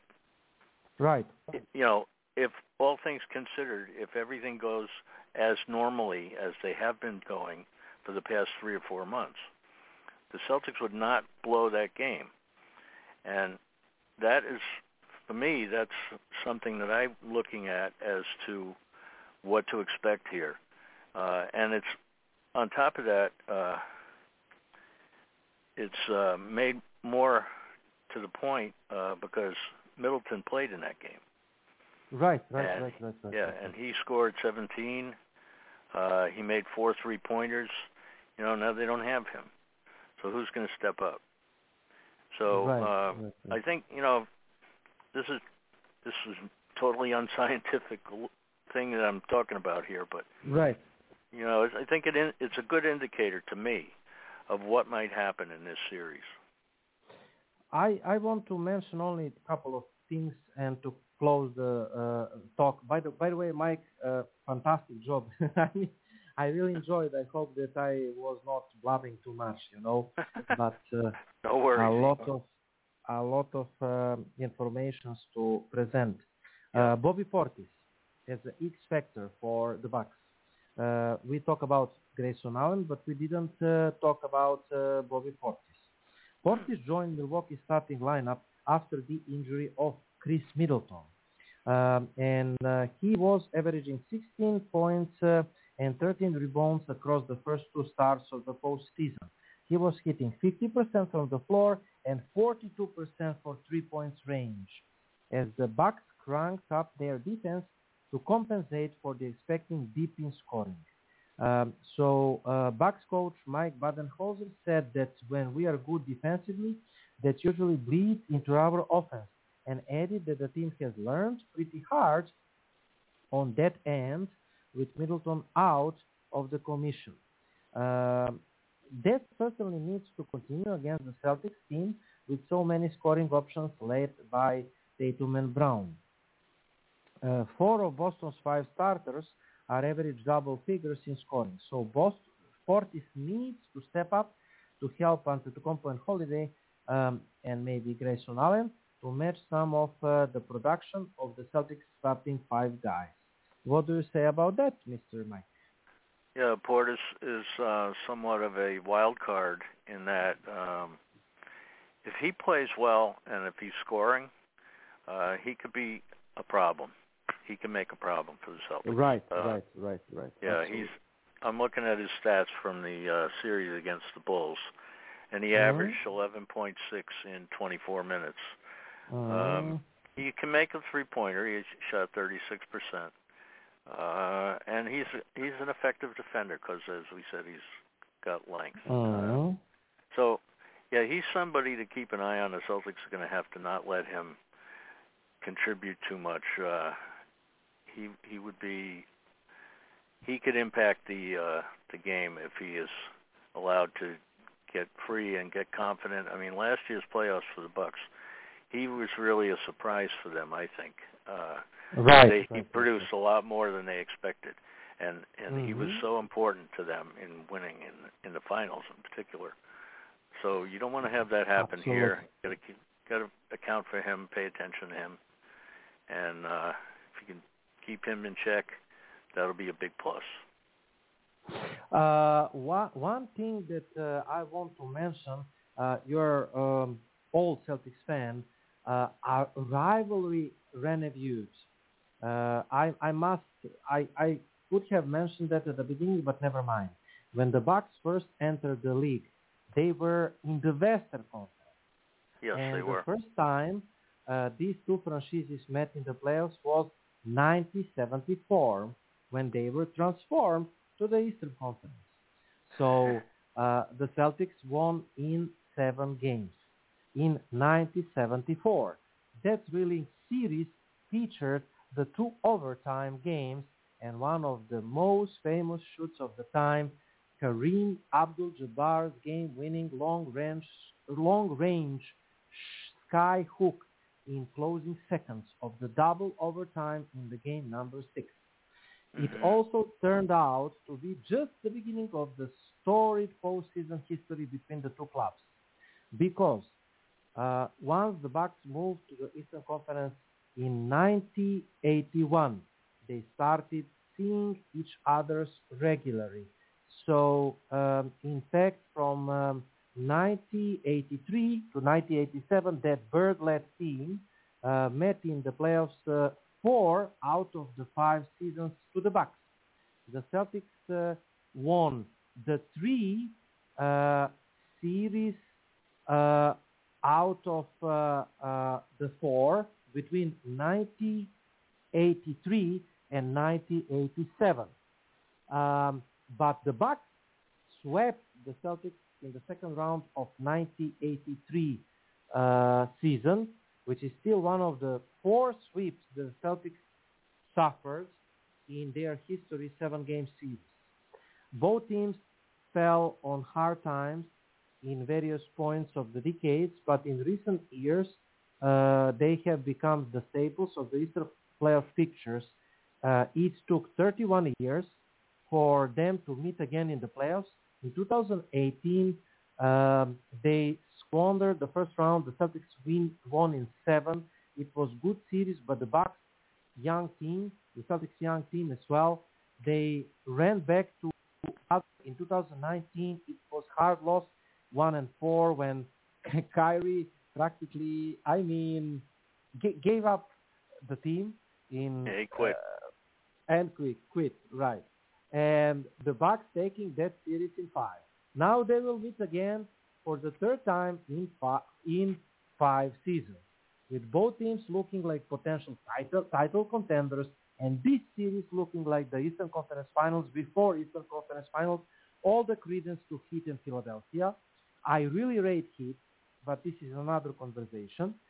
This will be most significant matchup of uh, the new face of this rivalry. Uh, this is some historical present.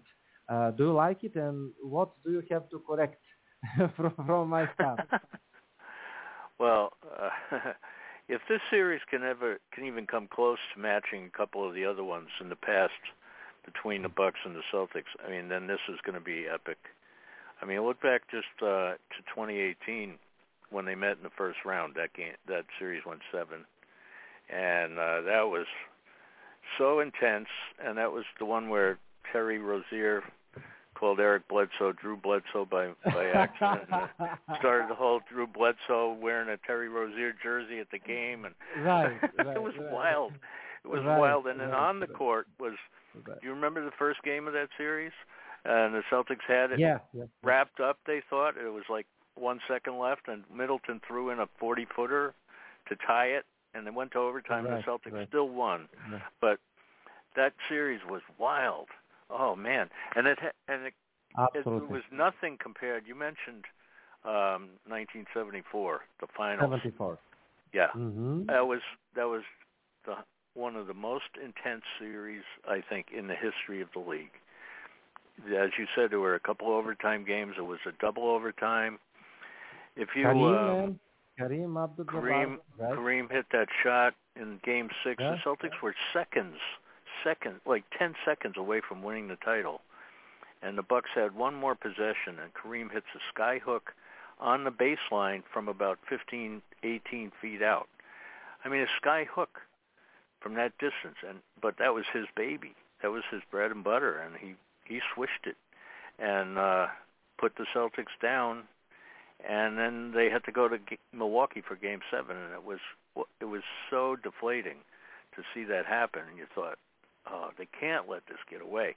But they had Havlicek and Cowens and White, and uh, they were not intimidated in the least going on the road for Game Seven, and they won by 15 points, and it was a great, great game. And uh, let me just mention that you know Dave Cowens. Whenever you see highlights of him, there's this one play where Mhm. he's diving across the floor to get the loose ball. Right. That's from that series. That's from Mhm. that. Uh, I believe it was from that Game 6 where Mhm. uh, he got switched onto Oscar Robertson, one of the greatest of all time Mhm. ball handlers and guards, point guard, and he knocked the ball away from him, and Right. Shot clock ran out as the ball was rolling across the floor. But Cowens went hurtling after it, and you know that's like that. That one play sums up Cowens on defense his whole career, and so that's a famous thing. And then the sweep that Milwaukee did uh, in '83, the Celtics sort of quit in that series. Uh, they were, they had Bill Fitch as the coach. They won the title in '81, and Bill Fitch was kind of a hard hard taskmaster. They called him, you know, like a uh, a really uh, Right. not a player's coach at all. A really Uh-huh. stern guy, ultra serious, and didn't give the players much leeway. And uh, they kind of tuned him out by his third year there and that was what happened. They they played the Bucks. They lost. Celtics lost the first game at home. Mm-hmm. In the second game, Larry Bird was sick and didn't play, and they lost mm-hmm. again. And then they went to Milwaukee, mm-hmm. and the Celtics had pretty much checked out. Uh, unfortunately, it was sad to see that because it's not the typical uh, Celtics teams that we like to to uh, think about, you know. And they ended up getting swept, and the Bucks fans were all over them. And uh, but they came back and uh, the next year, and I think they might have swept or at least won in five over Milwaukee, and they went on right, to win right, the title. Right. They went on to win they, the title. They won the, the se- they won the series. The series, right, right, right. Yeah, they they, they, they won, got uh, K.C. Jones came became the coach. Right, right, So- right, right, right. So Uh, the Bucks, di- yeah, di- they've didn't- had a lot of Mhm. a lot of uh, great moments and history with the Bucks. Uh, uh, absolutely. And uh, when I mentioned um, o- uh, Oscar Robertson, Oscar Robertson is one one of the guys that I would put in my uh, starting five uh, at the point guard position of all the times. By the way, you know, uh, maybe I would put the, one of the Celtics guys, but uh, Oscar Robertson is, uh, you know, at the top of uh, the selection, at least for me, you know, when you mentioned him. And about Kareem Abdul-Jabbar, did you know one funny stuff that uh, he was uh, the, uh, I mean, uh, great scorer, one of the best scorers of all the time, but he never, ne- he never scored 60 points in the game, for example. you, you know, during his career, D- did you know that? And Uh, to- well, yeah, yeah. I think 55 or somewhere around there maybe is career high. Yeah, but never scored 60. Uh, a couple of um, uh, things, and really to finish uh, this segment, um, it was great and beautiful. Um, numbers to know: the Bucks held Chicago Bulls to 96.5 points per 100 possession in the first round. That is 18.2 fewer than the Bulls scored in the regular season. That is why I'm saying that the postseason is different from the regular season.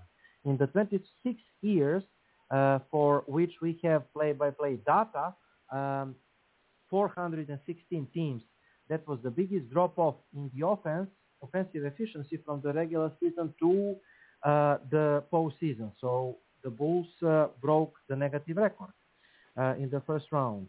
Games one and three were the Bulls' third and second least efficient games of the season, respectively. Um, the Celtics, on the other hand, had the league top-ranked uh, defense in the regular season. The Celtics held Kevin Durant to just 39, 39% shooting in the first round, sweep against the Nets.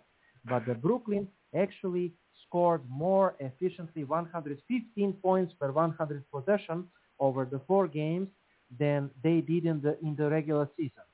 So in the regular season, the Brooklyn against the Celtics in the four games scored 113 points per 100 possession. In the postseason, 115 points, but they still lost because their defense sucked. Um, and it, it uh, more or less, more or less, to say that way. And though it didn't necessarily feel that way, the Celtics' victory was more on the other end of the floor. So the Celtics have had the second most efficient offense in the playoffs. They scored 119.2 points per 100 possession. The second most efficient offense in the playoffs. 119.2 points per, per 100 possession against the Brooklyn.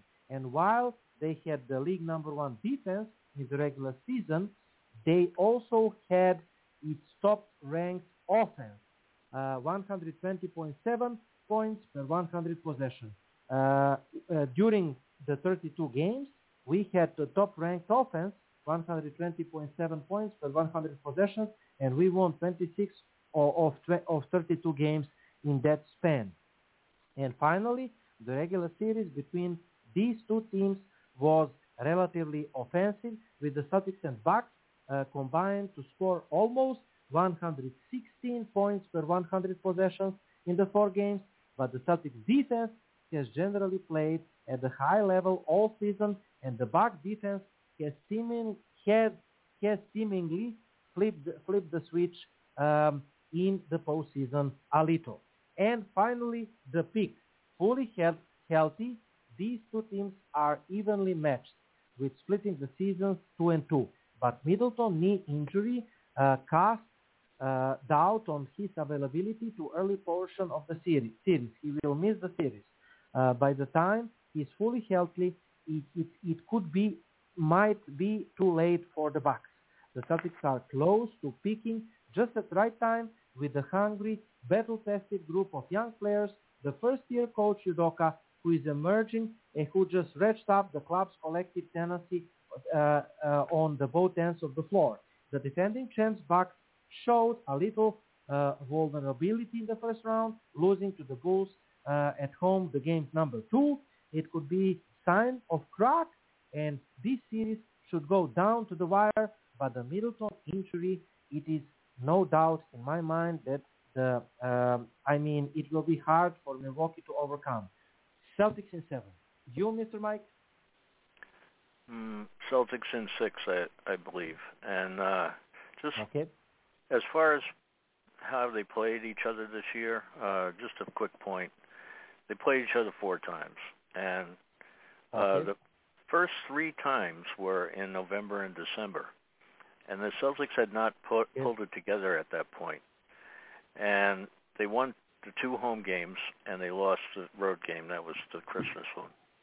And then the only Mhm. other time they've played since then was uh, in the last week of the regular season. You remember that they went to Right. Milwaukee and uh, they kept out Horford and Tatum, and it might have been somebody else. Um, and uh, the Bucks, uh, they uh, the Celtics almost beat them anyway uh, with Marcus Smart and a lot of bench Right. guys. And so, That's- that's- I mean, again, I think if you want to take that as an indicator, uh, Mhm. Celtics are just more together right now. Not that the Bucks aren't, but they're more together. uh, The Celtics are, and uh, again, with the Middleton being out, uh, I just think if everything goes according to plan, and if everything goes, uh, you know, if they play to their capabilities, the Celtics, they're going to win the series, and I think it'll Absolutely. be in six. I got to Okay. give uh, you got to give Milwaukee a couple of games because they are the Right. defending champs. So, but I right, I'm, right, I feel good about Celtics in The six. Celtics. E- excellent, Mike. I think it was fantastic. I really enjoyed. You really need to go right now. Uh, sorry for holding you too long, but uh, No problem. you know when uh, the company is great, uh, uh, the the talking never ends. the, the talk never ends. Uh, Yeah. So the people can find you at the Celtics blog, at the Twitter at Mike Dynon, right? yes, yes. So thanks, Igor. It's been a pleasure. Uh, I always have fun talking with you. Great, great. Uh, one of my favorite uh, guests. The best of luck to you, to the Celtics blog, and to the Celtics. 1 p.m. Eastern, NBC Sports Boston. Milwaukee Bucks, reigning champs, are coming to Boston, and the real uh, chance for the Celtics to dethrone the king, right? Right. okay, that was uh, Mr. Mike Dynon. All the best, and uh, talk to you, Mr. Mike, soon, right? Right. Thanks, Igor. Uh, all the best. That was Mike Dynon from the Celtics blog. If I'm correct, we should have, uh, after a while, Mr. Matt Rury, uh, if uh, uh, the number is uh, correct. So I will try. Matt, welcome to the show. How are you? Hello. Igor, how's it going, man? It's been a while. Uh, it's been a while. Uh, you just heard, you just heard Mr. Mike Dynon, and we were just blabbing over one hour. Man, I didn't uh, even have uh, the pause for the audience, but uh, uh, when the company is great, like I said, uh, you know, the, the talking never ends. And right now, it's, An hour. Uh, That's me that's amazing. I don't think I have that for you, buddy, tonight. But uh, I'm glad that you and Mike had a had a good start to the show. No, no. I mean, you don't have to stay an hour. Stay however long you you want. Of course. I, I just I just said uh, that uh, we were blabbing. Mike and I were blabbing more than an hour. I I just said. yeah, that, no, that's a, that's uh, awesome. That's amazing. That's a good start. uh, uh, we were previewing the Bucks series. so let's uh, right away. Of course, uh, you are from uh, CLNSmedia.com. Uh, their program director, member of um, uh, o- original crew, to say that way. Uh, you know, and Yeah. you're the author of uh, Kelly's Whisper, Celtic Live game shows uh, for a long time. Uh, and man, the, I mean, I personally am missing you and Mr. Cal- Calvin Chamberlain uh, as well. And by, by the way, I, I- I would like uh, to, to, to, to hear um, what does he think about uh, LeBron James and Los Angeles Lakers disappearing act this season, you know. But uh, uh, we will find out maybe sometimes, right? Hey, I mean, I haven't talked to him in a in a very long time. It's been many years, and I mean, if you can get a hold of him, then by all means, let me know what he has to say because uh, it's been a, it's been a few years since we've done a show together, and uh, we haven't we haven't really spoken. So it, it's yeah, I miss doing those shows for sure. Um, but you know, things things happen for a reason. We move on, and uh, CLNS is doing great right now. So props to them. They're still pumping it out. Bobby Manning is is taking care of the post game show, and that is definitely in good hands. So I feel I feel good about the groundwork that we laid there. You know, and, and I know that you know all about Mhm. that, being one of the 1st callers Mhm. that we had there. Mm, right, right, right. I'm, I mean, I, I'm still missing your crew is great, but uh, I'm still missing your old shows because uh, on those podium shows, you know, uh, the fans could uh, express their frustration and everything. Yeah. you know, attached. Absolutely, with, uh, yeah. Direct access. attached with um, uh, the Celtics and the games. Yeah, uh, I was the caller, and um, I mean, um, I'm this this uh, actually show. Uh, you will- you will not believe me. This actually show uh, will be the last one on, on blogtalkradio.com. It doesn't mean that we are stopping working. It means that we will move to uh, another platform, StreamYard, but Wow. uh, we will inform you about that. Uh, so uh, this is kind of uh, end at the blogtalkradio.com. Uh, you know, uh, 313 shows. This is 313 regular. Wow. Wow. Regular That's a lot. Uh, and I've been here what six years?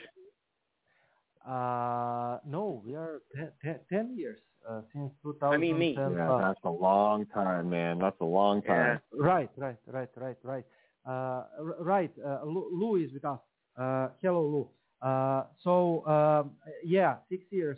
So, Matt, Yeah. like 313 episodes and like, I don't know, 70 something special episode. Dennis uh, keeping uh, the touch. Plus, we have uh, YouTube channel and the video production right now.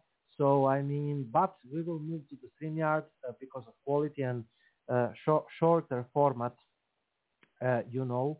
Uh, so, Matt, man, I mean, really happy to have you here. And let me ask you first uh, what I asked uh, uh, Mr. Mike. Um, how do you feel after the Celtics swept the Nets and returned them favor uh, from the last year's playoff because they defeated us, uh, if I'm correct, uh, one and four?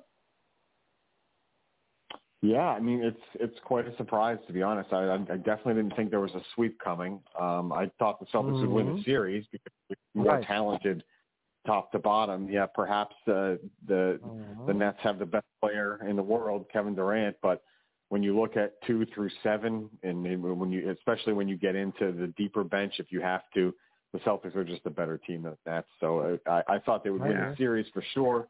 Uh, the sweep is surprising, but I, I do have to say that after Game Two, when Kyrie Irving uh, was a shell of himself, to be honest. I mean, Mhm. he was Mhm. he went off in Game One, and he was all uh, going after the crowd, and uh, for whatever reason, he was not the same in Game Two.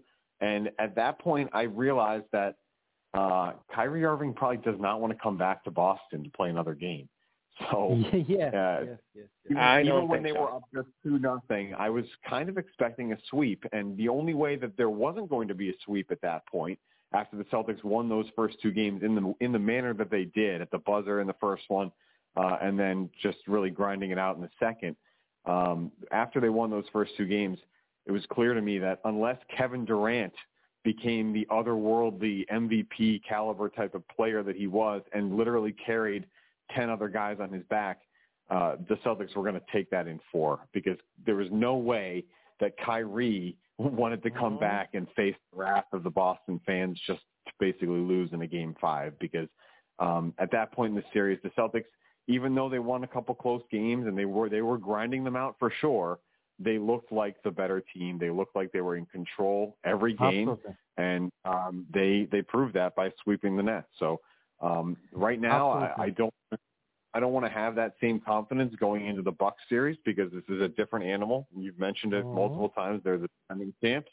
Giannis is arguably. Yeah, right, uh, right, right. I, I just mentioned uh, Kevin Durant as best player in the world. Uh, Giannis is right there in the conversation. So um, the Mhm. Celtics have a tough facing two of the top two players in, in the NBA in the first two rounds. And if they can find a way to defend Giannis and the three pointer at the same time for the rest from the rest of the team, uh, then I think they'll win the series. But um, they they really that's the, that's the thing is the Celtics need to stick to their guns and play their Mhm. game, which is basketball.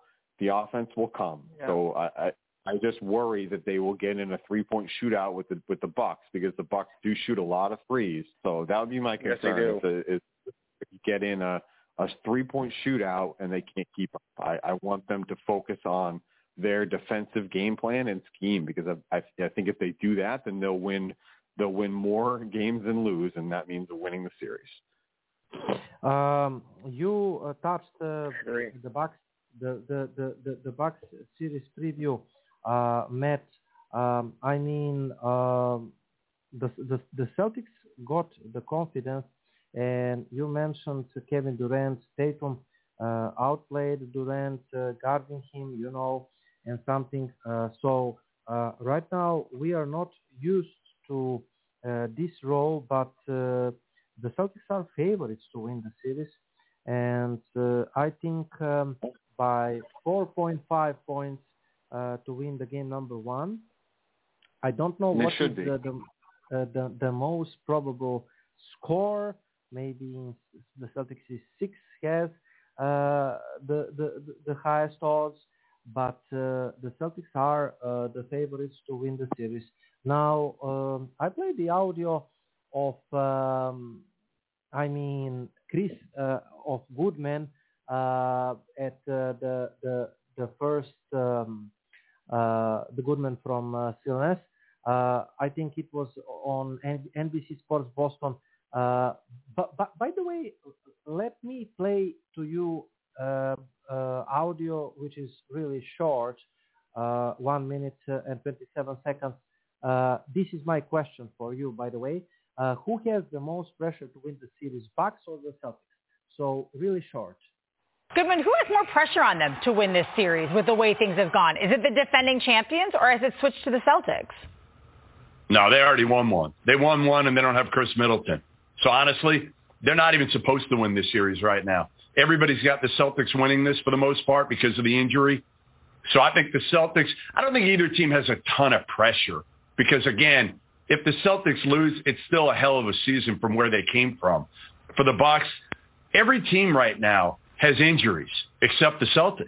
Like the Celtics are finally the healthiest team in the league. It took a couple years, but they're there. He just jinxed it, I bet. Now someone's going to like. No, I'm knocking on wood. I'm knocking on wood, Forsberg. His hand. I mean, Jesus Goodman, he had one job on the show. Uh, I, I, I, I get his point, right? Like the Bucks don't have that pressure, but I will say this: like once you've been there, you're just sort of expected to be there, and you're supposed to not like no one's satisfied by winning one. My biggest thing is like, how do the Celtics play from being the, the, the team that's in the power position? Because they've always sort of been that spunky underdog, even as they've sort of accelerated this season. I'm eager to see if Ime can get them into the mindset of being the, the, the dog and not the dog being chased or whatever. I, I, will just say, I'll just add this. I think they already had more pressure on them against Brooklyn. I think the Celtics had more pressure in that series, and we saw the way they responded. So I'm not worried about them having more pressure going into this series against the Bucks. And, I- and I think Ime is going to use the. They wanted to play us. They didn't mm-hmm. even care about getting home court to show them uh, that they were wrong. Okay, so Matt, uh, who is having more pressure in your, in your opinion, the Bucks or the Celtics? Yeah, I've got to agree with the CLNS guy there, Jeff Goodman. I, I he just, I, yeah. I think he hit it right on the head. I mean, um, Right. the, the the injury is a big thing. It kind of takes some pressure off of Milwaukee. Um, but the other thing is, I, I will I will agree with him for the most part, but I do disagree in, in one regard. He said that if they lose this series, the Celtics, that is, it would still be a hell of a season from where they came from.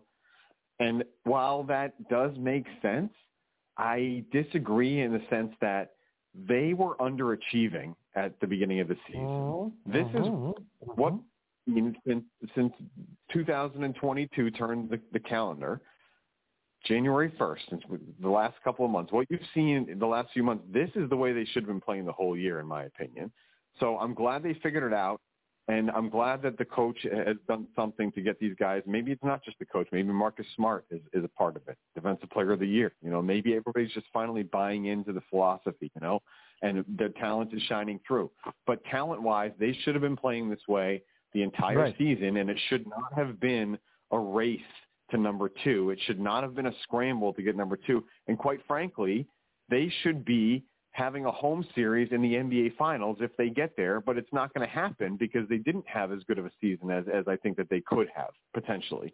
Now, if they win the title, obviously all that is erased and forgiven, and I think that they definitely have what it takes to do that. Um, but there is definitely pressure on this team because the expectations are high, they're now that they're living up to the talent level that we've seen and that we've projected over the course of the last few years. Uh, the pressure is on. People want to win pretty badly. So, uh, yeah, and, and, and again, like Jeff said, the fact that the Bucks had just won the title, there's not maybe as much pressure on them because they already got one, and and this Celtics team has does not have one. And um, if you remember a few years ago, Jaylen Brown was saying that he was going to have five, six, seven by by this time or by the next couple of years, and obviously that has not happened. So I think they put pressure on themselves, and I think there's definitely outside pressure as well. But we've seen that they can shine through that uh, at this point. and there are there were multiple instances over the last few weeks in that net series and towards the end of the regular season where you looked at a situation that the Celtics were in and you said to yourself, last year they would have lost this game. Last year they would have folded. Last Mhm. year they would have fallen apart. And they have not done that yet this far. And I think they've shown a ton of resolve. So I believe that this team has what it takes to win the title. Uh, but they just have to go out and prove it. So yeah, they might have more pressure on them, but that doesn't mean they can't handle it. Uh, right, right, right. Totally, totally agree with you. I mean, uh, there is a tendency uh, to overreact in the Celtics uh, land and the, among the Celtics fans. I'm looking at my page, you know, and uh, uh, we were talking with Mr. Mike Dynon that uh, I mean the the, the Celtics uh, uh, fans. Some of them are saying, "Oh, we are now going to sweep the back the Bucks and that kind of stuff." Um, and on on on your CLNS uh, CLNS um, you know uh, uh, radio podcast with uh, Jeff Goodman and Bob Ryan. Uh, I think that Bob Ryan said, and I recommend the people to listen always Bob Ryan because he's the man from whom uh, and Jeff Goodman, but by the way, Gary Tanguay is the host, uh, from whom uh, you can learn a lot about basketball um, and the Celtics. And he is the voice of the reason uh, always. Uh, so Ryan said the Celtics fans should uh, enjoy the season and enjoy the ride, ride this uh, season. In his opinion, the Celtics are playing with the house money uh, from now on because after sweeping uh, the Nets and quote, it is good to dream big. it is it is good to dream about the title, but uh, they they should not make the end of the world. They should not make the end of the world if uh, we lose to the Bucks. In other hand, in other words, uh, he would be relatively okay. Uh, I mean, not okay, okay, but uh, uh, he would understand and maybe he would say that the season is good, like uh, Goodman. Uh, if, if if we lose the series against the Bucks. So you said you disagree with Goodman about that, right? Yeah, well, yeah, that's the part that I just don't I don't really get, especially with Middleton out. Um, I Oh. know Giannis is, is Giannis, but the Celtics have shown that they're the best defensive team in the league, and they've shown that they Mhm. know how to defend. Gian- Even even prior to this year, with Brad Stevens as coach, they have schemed up Giannis and they've defended him very well. So it, it, it's it's the Bucks. The Bucks present a, a unique challenge because it's not just Giannis. It's all they put four three point shooters on the floor with him. It doesn't matter who you are. I, name a guy on their roster. They're shooting at least forty percent from the three. Uh, for for the most part, the guys that get heavy minutes anyway, and they don't throw anybody out there that's that's worse than like thirty five percent. So I mean, you have to defend the entire court, and luckily the Celtics have a lot of defenders that are long and and big. And if Rob Williams is even healthier than we saw uh, in the in those two games in the Nets series, then I think that they have a really good shot at, at doing what they need to do to to game plan and scheme up the Bucks. It's just they need to sort of focus on that side of things, like I said earlier, and let the offense come to them. And if they start forcing the offense and, and jacking up threes and turning the ball over, that's where they're going to get into trouble. But if they rely on their defense as their anchor, then I think they're going to be able to get out on some fast breaks and they're going to be able to uh, score on uh, in ways that it is not necessarily a half court thing. Um, and quite frankly, I mean, while the Bucks do have a lot of great three point shooters, they don't have a, a lot of great one on one defenders. So if you can take advantage of pulling Giannis out to the three point line somehow, then you might be able to get to the rim and, and get some fouls. So um, there are multiple ways that the Celtics can find to score, uh, but they, there's only one way to sort of win the series, in my opinion, and that's to, to shut it down on the other end.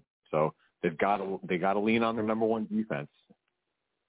Excellent, excellent stuff.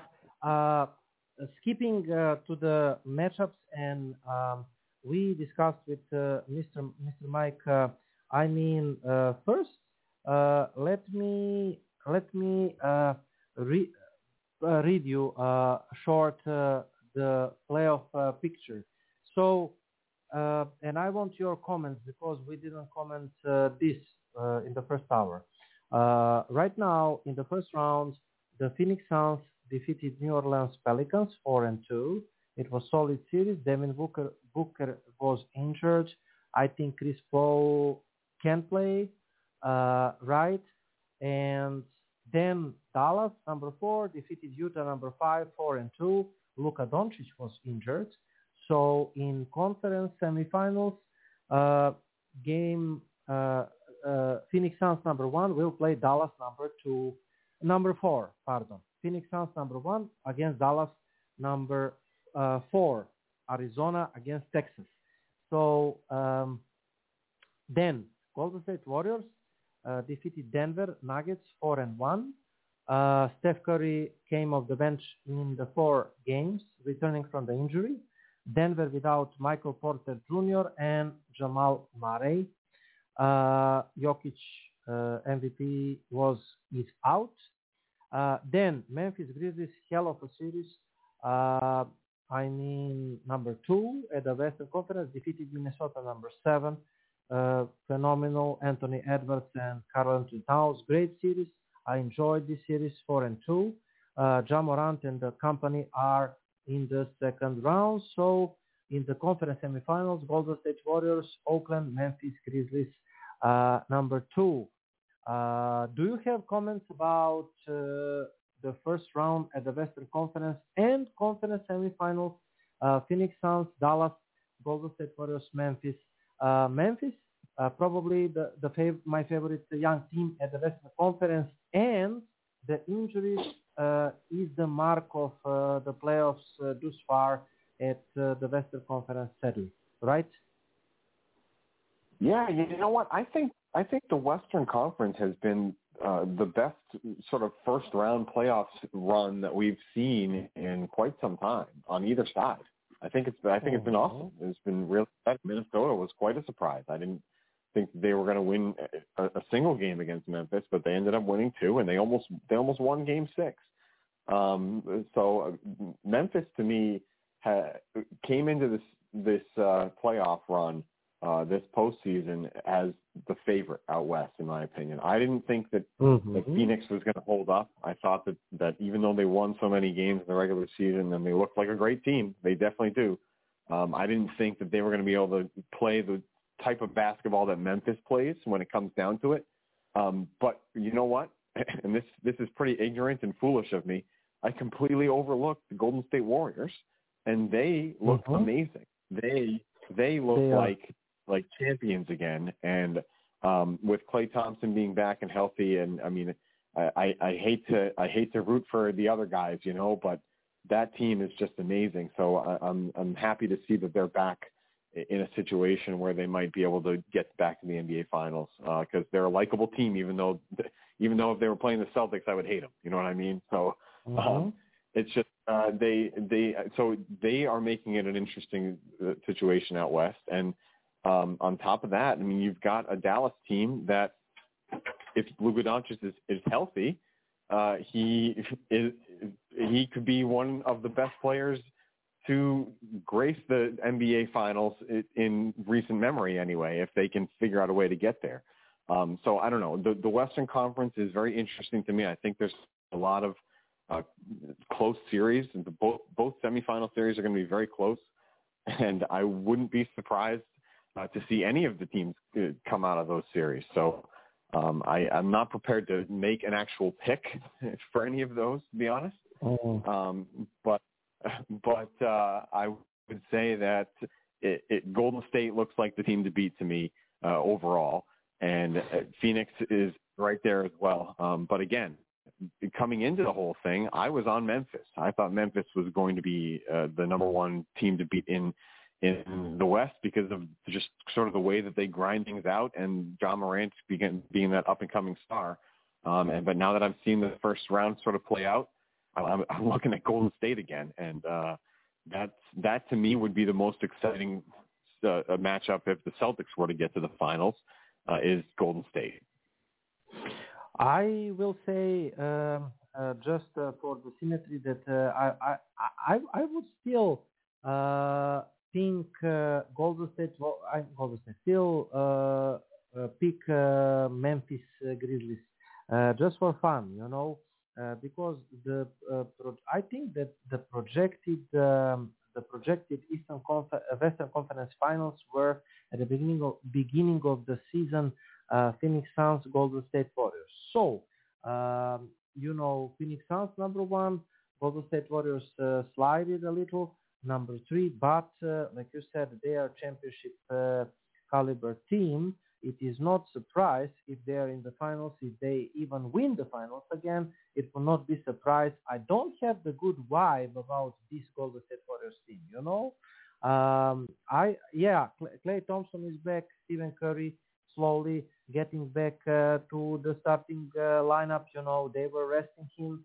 um, in uh, the previous rounds, but uh, something feels uh, I, I don't have that vibe. You know, uh, maybe I'm wrong about this team. So, so, something is missing. They are missing James Wiseman, I think, out of injury, but he's not playing the whole year. they have the great second unit, good coach, everything.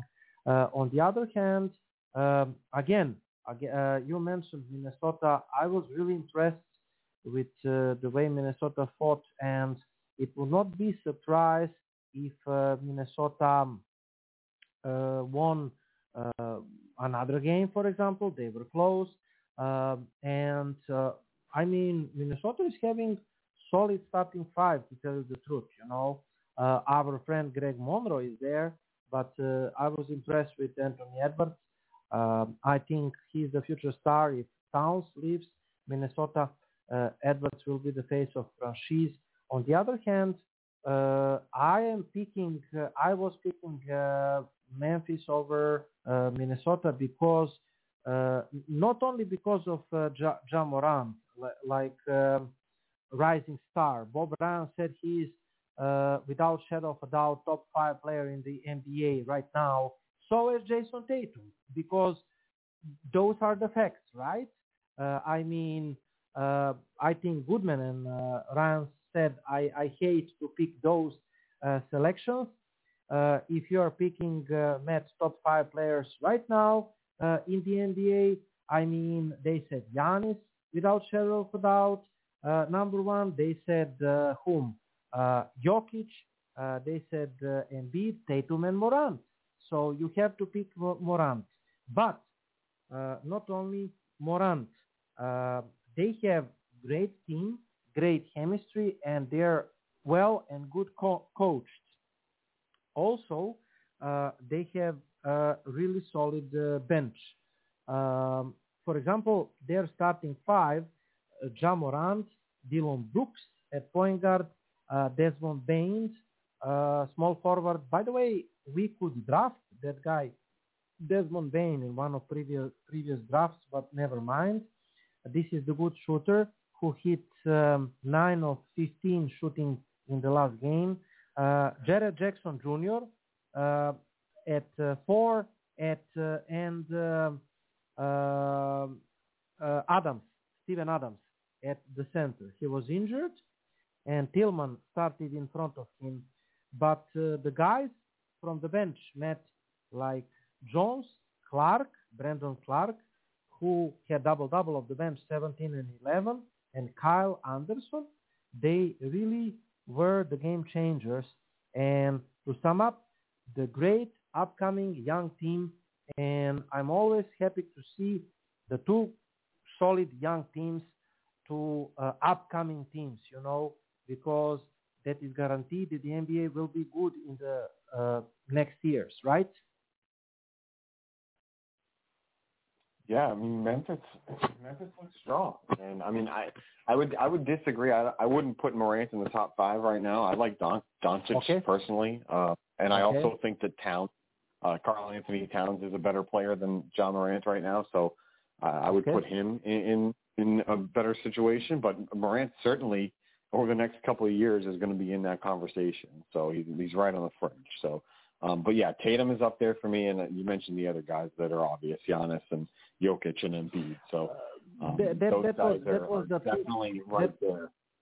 That was not my pick, but uh, Goodman and Ryan. No, I know, I, I know. I just, I just wanted to get, get it on record. Yeah, uh, um, yeah.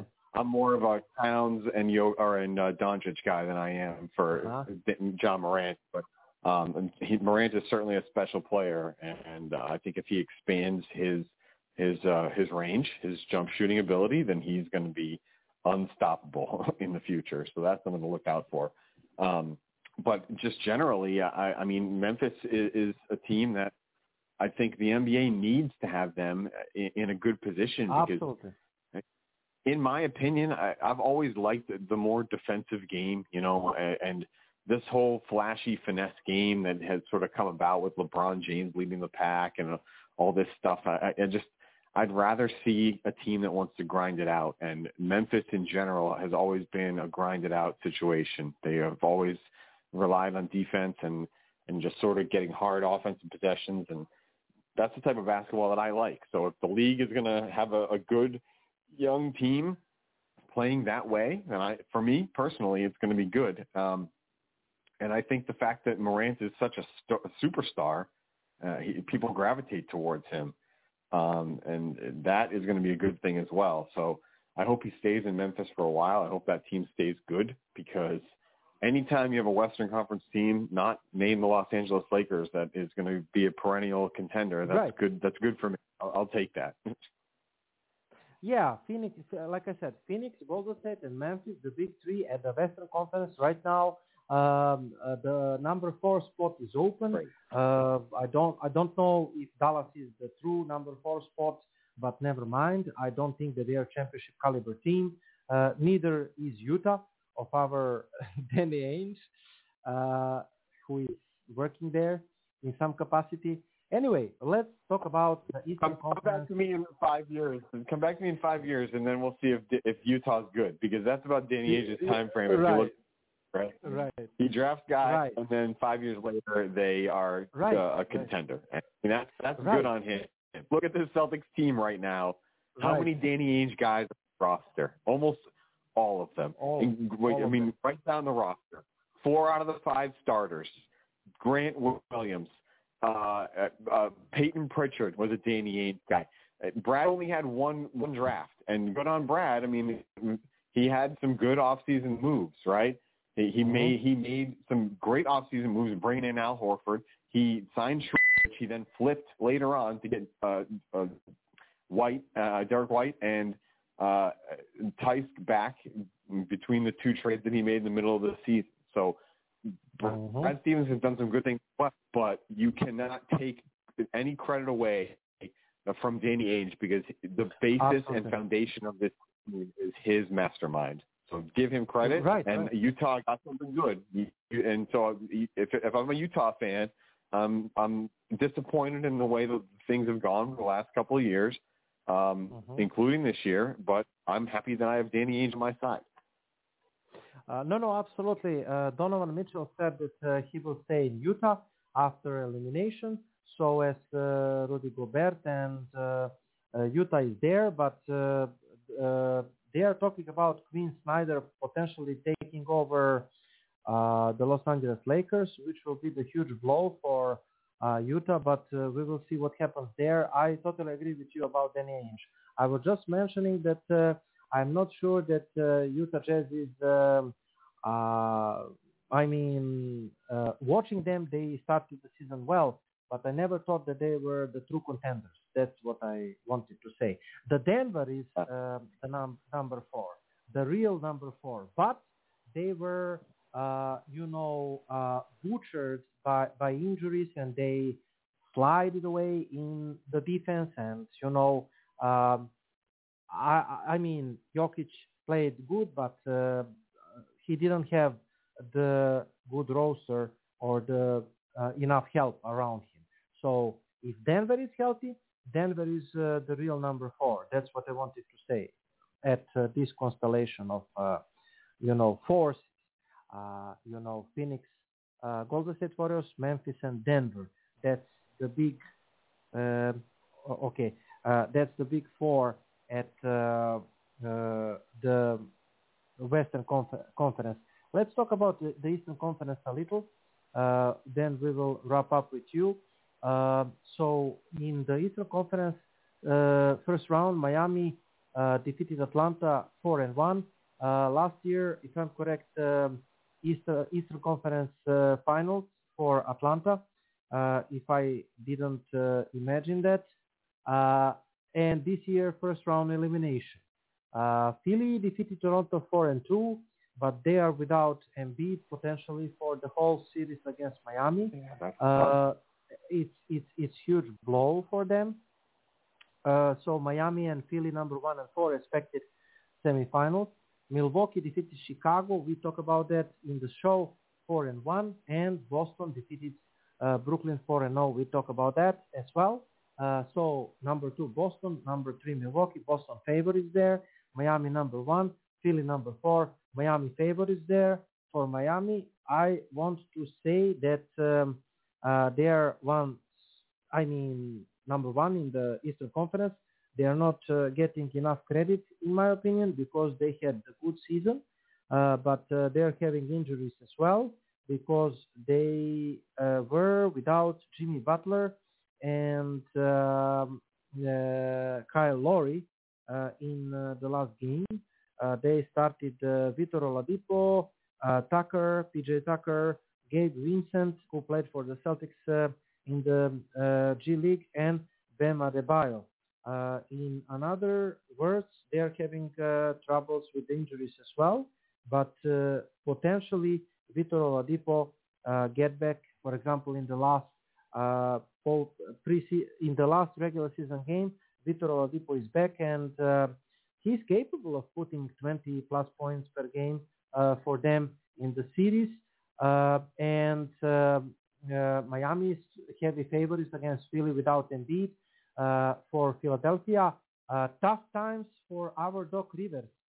Bob Brown mentioned that he wants Doc Rivers to succeed because if he fails with Philadelphia, his legacy will be remembered uh, as a coach who failed with couple of uh, big teams like Los Angeles um, and uh, uh, Philadelphia and what other team he was.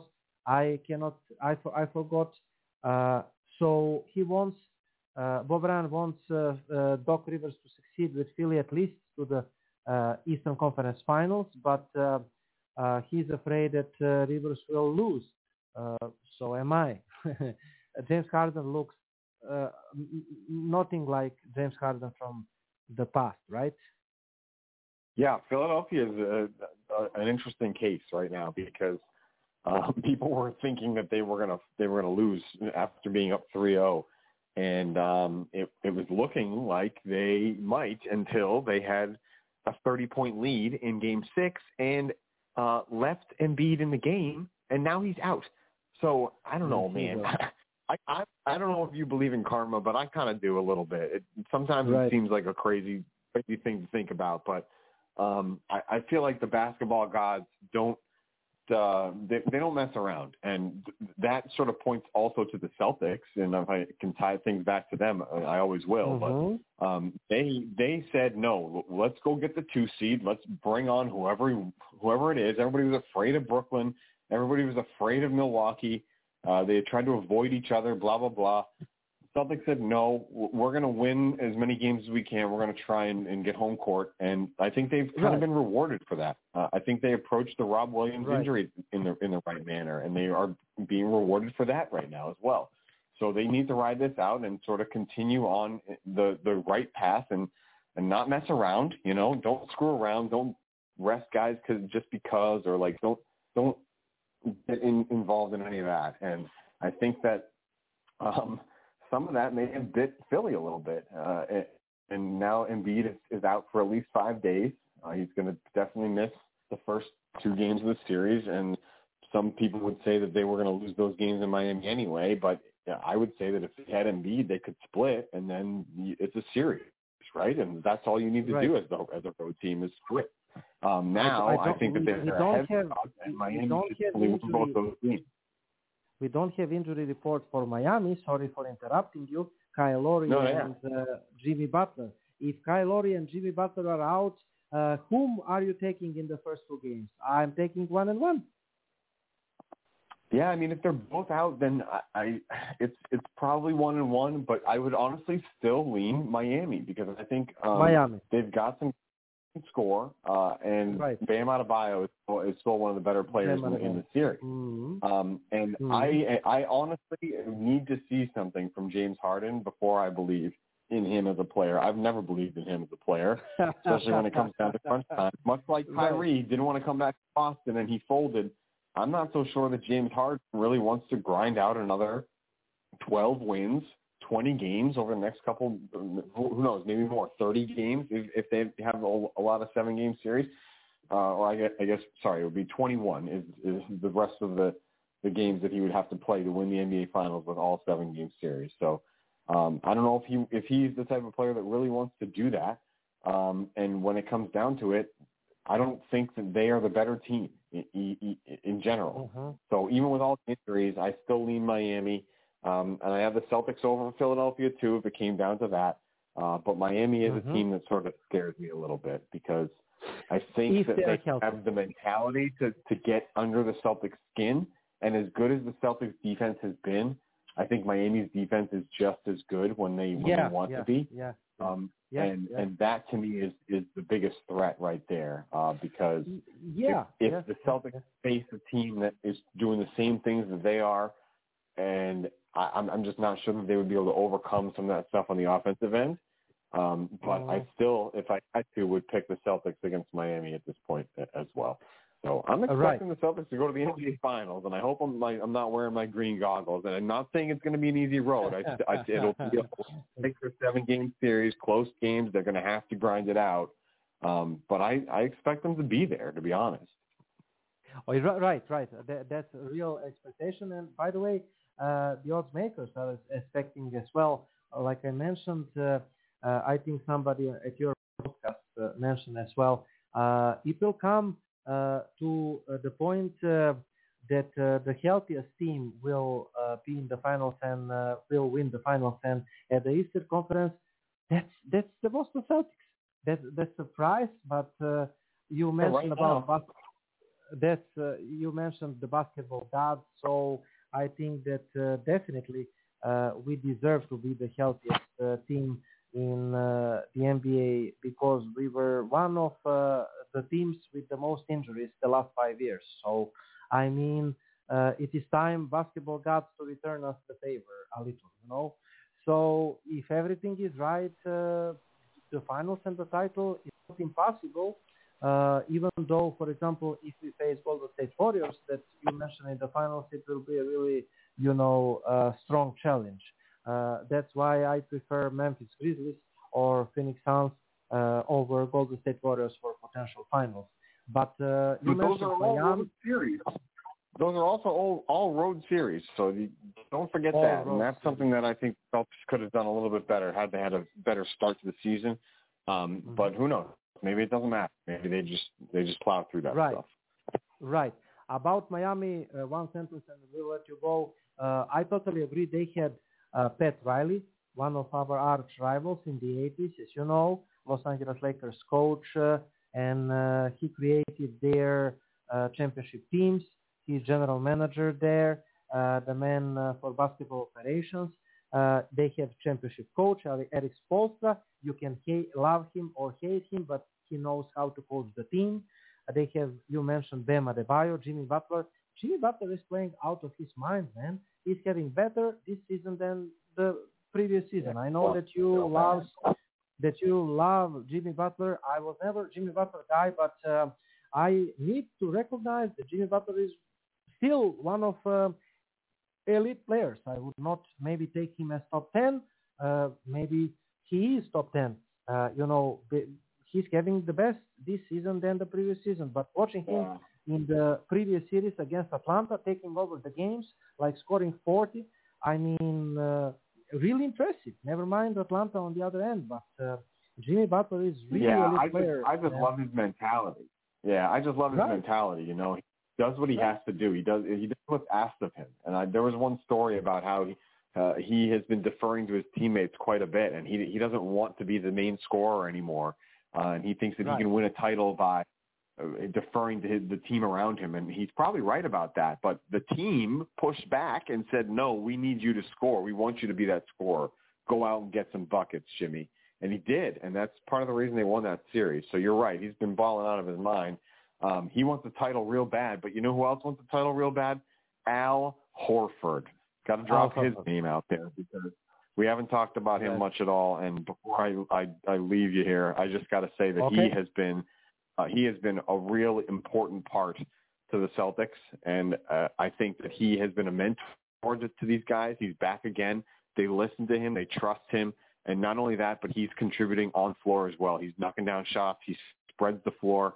Um, and I think that of all the guys that I've been watching in the playoffs, he is he is the one that's really uh, pushing to get that title. I'm not sure if he's ready to retire. He's obviously towards the end of his career, but I think he wants it real bad. And uh, if if it comes down to it, he's gonna he's gonna give his all. Um, and I, I'm I'm on Al Horford's side for sure. Definitely the consummate professional, and he makes the guys around him better. And that's uh, that's the type of player that the Celtics need right now. So I, think that Al is going to be a huge part of this playoff run. Excellent stuff. I will not hold you any further. Matt, uh, thanks for coming and really enjoyed talking to you. And by the way, I think that you enjoyed as well uh, talking about the Celtics, man. so, Yes, sir. I mean, yes, sir. Always a pleasure to talk to you, Igor. I'm sorry that it hasn't been as, as often as we used to. uh, never mind. Uh, when you have time for us, uh, please come. Uh, this is your home as well. Uh, you're our uh, friend from the beginning, from 10 years since 2012. Our one of our first guests, and we really, really enjoy talking to you always. All the best in your work. Um, I hope that you will reappear in some shape and form at the CLNS media uh, uh, uh, you know, as a voice. Uh, I know that you're man behind the scenes and at their side, but uh, I mean, uh, I really miss uh, your shows, and I think that all CLNS public is really missing your show, man. So if you have, uh, you know, that, my friend. Uh, I uh, if you if you have time, uh, I I wish to hear you uh, at CLNS Media as well. Okay, Matt. So we really hope that the revamped Celtics will win the title finally and will retain the number one place of all the times uh, from the Los Angeles Lakers. And by the way, uh, Los Angeles Lakers uh, are out of the playoffs, which is real, real pleasure for us as well. Yep, I love it. it's good stuff. Ra- All right, Igor. Talk to you soon. Okay. Congratulations All on uh, ending your blog talk radio run. Have a good one, man. I'll, I'll go Celtics. Right, right. We, we will continue on the stream yard. Follow us at radio, um, pages. Uh, Matt, all the best to you and CLS Radio and go go Celtics. Okay. Uh, so Lou, um, uh, stay with me. Uh, can you hear me? Loud and clear. Loud and clear. Uh, e- e- excellent. Uh, let me play one audio uh, break uh, to grab, uh, you know, uh, to grab water, and uh, we will uh, talk a little about the playoffs. Okay? Uh, Let's keep it going here, guys. Uh, so the Warriors remain atop the favorites to win it all with their 3-1 series lead over the Nuggets. The Celtics have climbed to second through uh, following the sweep of KD, Kyrie, and the Nets, and Phoenix hanging in there in third, even in Booker's absence. So where do the Celtics rank amongst the NBA's best teams right now, Stephen A? Me personally, I got them right now as the best team in the Eastern Conference. That's how I feel about them because of the way they play defense collectively. That's where I'm at with it. I understand the, res- the, the presence of Giannis Antetokounmpo and how he can neutralize anything or nullify anything. I also am watching Miami, and quietly, we all know I'm rooting for the Miami Heat. I mean, it ain't quiet no more. I'm just not, I'm just not denying it. Who's Devin, I'm, quiet? I'm rooting for the Miami Heat, okay? That, I mean, I'm rooting for the Miami Heat. That's where I want to be in June and May. I want to be because we got the Eastern Conference Finals. Eastern Conference, ESPN has the Eastern Conference Finals this year. So damn it, I'm not apologizing. I want Miami to win. But the bottom line is, is that when you look at Boston and the way they play defense collectively, along with the emergence of a Jayson Tatum, uh, with a Jaylen Brown and what have you, it made me a little bit nervous last night once Jalen Tatum, uh, Jayson Tatum fouled out from that game. I'm just of the mindset that when you really, really look at it right now, because of the way Boston plays defense, because you got two dudes that can give you a bucket, because of the defensive wizardry of Marcus Smart and the coaching of, of Udoka, I, I, I'm just of the mindset that right now, I, I shouldn't say coaching because even though I love Udoka a lot, I love me some Erik Spoelstra as well, who I consider to be one of the best in the game. Uh, but the bottom line, I think right now, if somebody said to me, I mean, who you rolling with, it would be Boston. I'm hoping Miami, though. Well, well, Boston is the best team in the NBA. Let's make that very, In the very NBA. In the NBA, you heard what Oh. I said. In That the, is not in the When, NBA, when did you decide? Herb, when did you decide that? In all seriousness, I'm not messing no, with you. No, no, oh, no really, because Molly, think about this. You remember we were on the show and I said Yeah. that it, I only could I would pick Boston to be my favorite. Mm-hmm. But the only reason that I did was was because of the injury of Robert Williams. Yeah. But what the Celtics have shown me is no other team in the NBA that's in the postseason that would have swept and did what they just did to the Brooklyn Nets. That's how great they are defensively. And I know we keep talking about how good or how much of a juggernaut Golden State the Warriors are. But still in all, offense win you games, defense win you championships. And when I look at these guys for us, they defensive lineup, it's no other team that have the, the the perimeter defenders like the Boston Celtics. Jayson Tatum right now is the best two-way player in the game. Jaylen Brown, we know how he locks down defensively. And don't get me started on Marcus Smart and what he could do to a person. And then you have Big Al Horford, Robert Williams, Grant Williams, and Daniel Theis, who all are defensive-minded people and, and are capable of sliding those puppies. So when I look at this Celtic team, I'm looking at their defense and I'm saying, who want to face them? Who can't they stop? Go look at the season series when they played against the Miami Heat. I think the Celtics uh, uh, was up 3-1 in that season series. Look, Jayson Tatum is the top three player in the NBA. This mean version of Jayson Tatum nobody wants to see. And Jaylen Brown playing with a chip on his shoulder the way that both of them are coexisting on the offensive end, nobody wants to see this team, bro, because nobody would have ever exposed Kevin Durant and Kyrie Irving like these brothers exposed them. Not one team that's in the playoffs would have swept this Brooklyn Nets team but the Boston Celtics.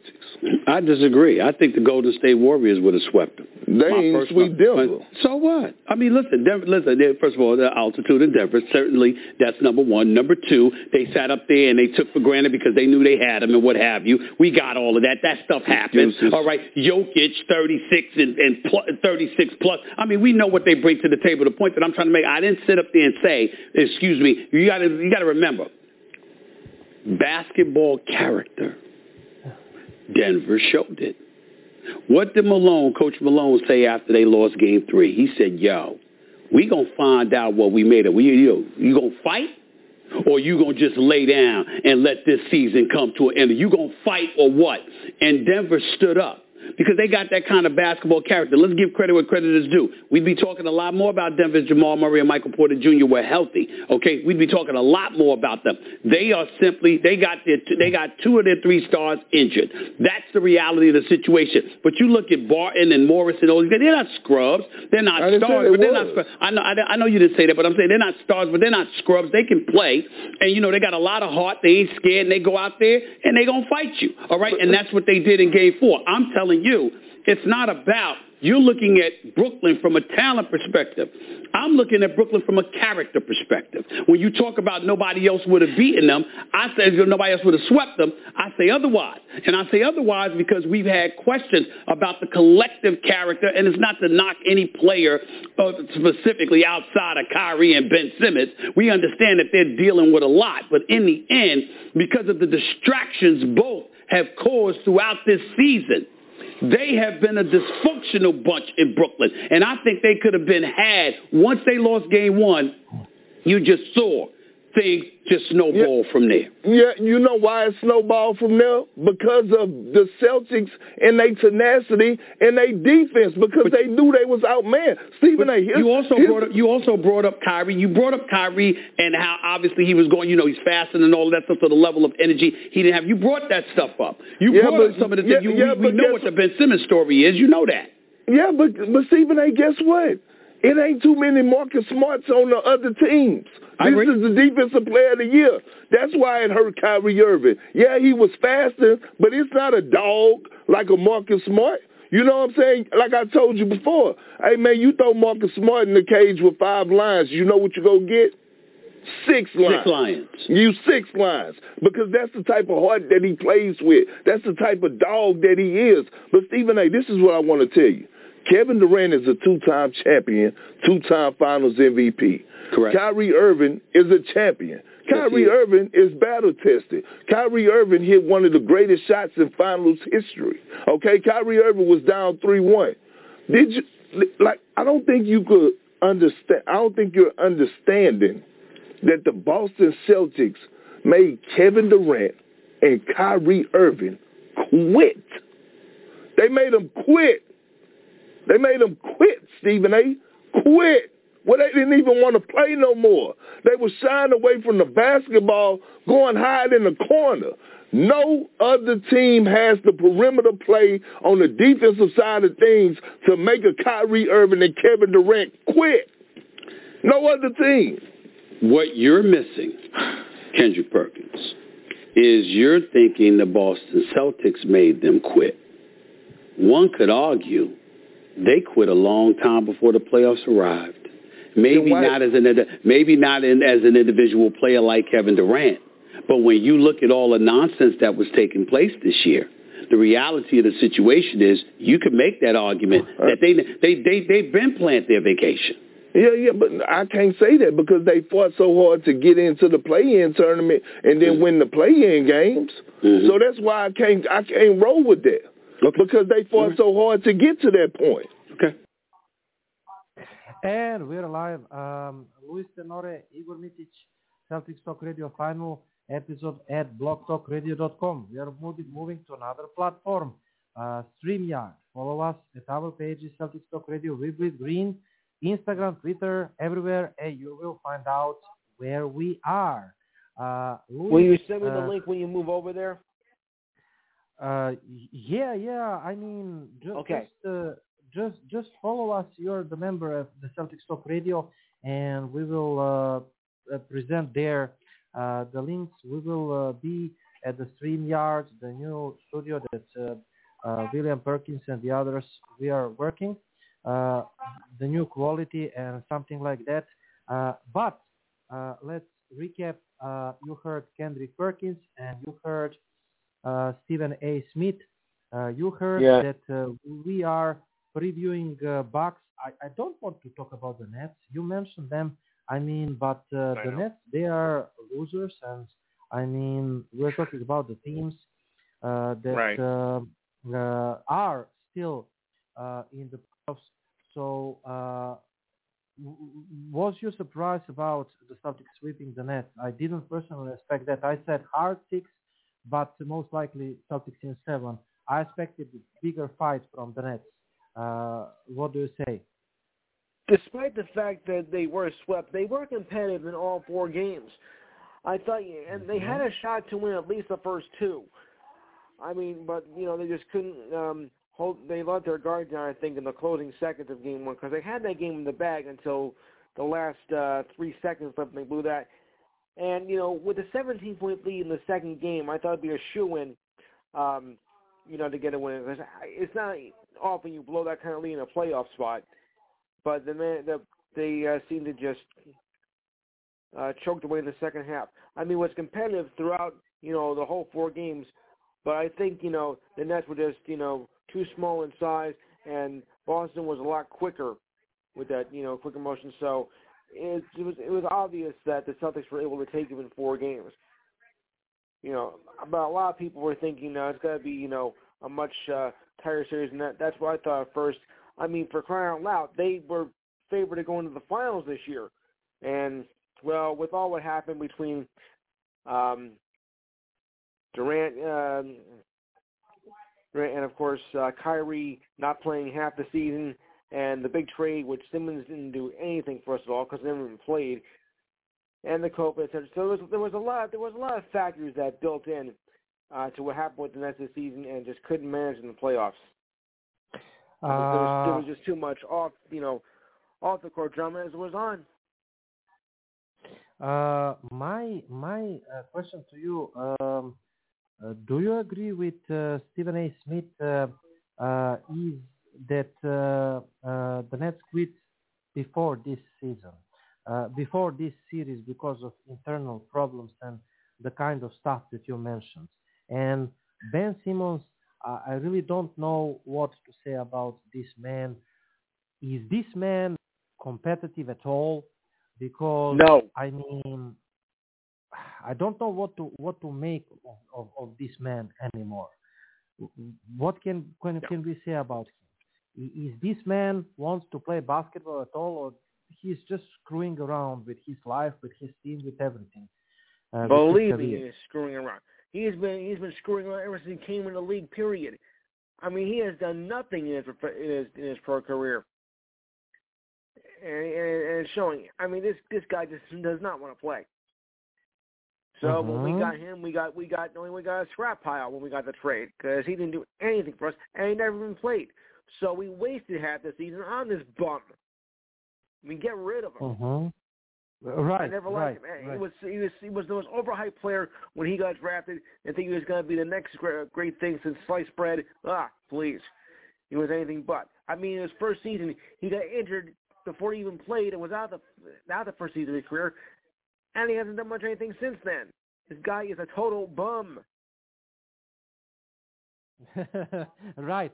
And uh, the Nets are capital having B. prob- the, the the Nets are having problems Lou, because they are ha- having havingly committing committed in money with Kyrie Irving, Kevin Durant, and uh, Ben Simmons and the others, uh, Andre Drummond. So I mean, uh, Seth Curry. Uh, they don't have room to improve uh, the, the the players' personnel. They don't have money in uh, salary cap. You know, they need to figure it out. what to do uh, with the players and how to uh, add uh, the new players to the team. You Yeah. know what I mean? Exactly.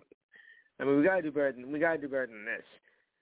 But I also think, of course, you know, when Harden uh, was uh, sent to Philadelphia, that was a big blow to us too.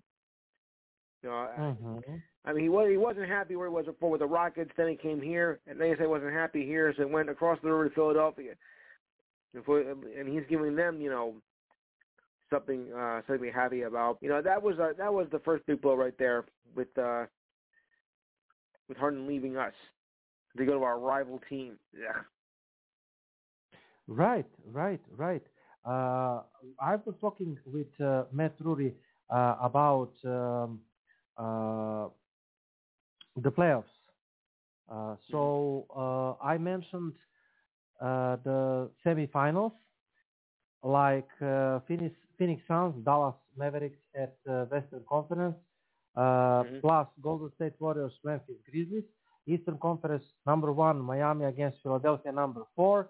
Number two, Phil- Boston against number three, uh, Milwaukee, reigning champs. Um, the storyline are the injuries in the NBA, right? Uh, you men- we mentioned Ben Simmons and his injury. Joe Harris was injured for the Nets. Uh, Atlanta had injuries. Uh, Chicago Bulls, they are having their injuries, Lonzo Ball, Zach LaVine, whatever. Um, now, um, Milwaukee Bucks, George Hill and Khris Middleton will not play at all the second round series. Miami, that could be a Kyle. Lowry, Jimmy, Jimmy Butler, injuries. Denver played without Michael Porter Jr. and Jamal Murray, second best, third best option at the team. Uh, Phoenix Suns, Devin Booker is injured. Uh, Golden State Warriors, uh, James Wiseman injured. Stephen Curry was injured, returned to the series from the bench. The storyline of these playoffs are the injuries.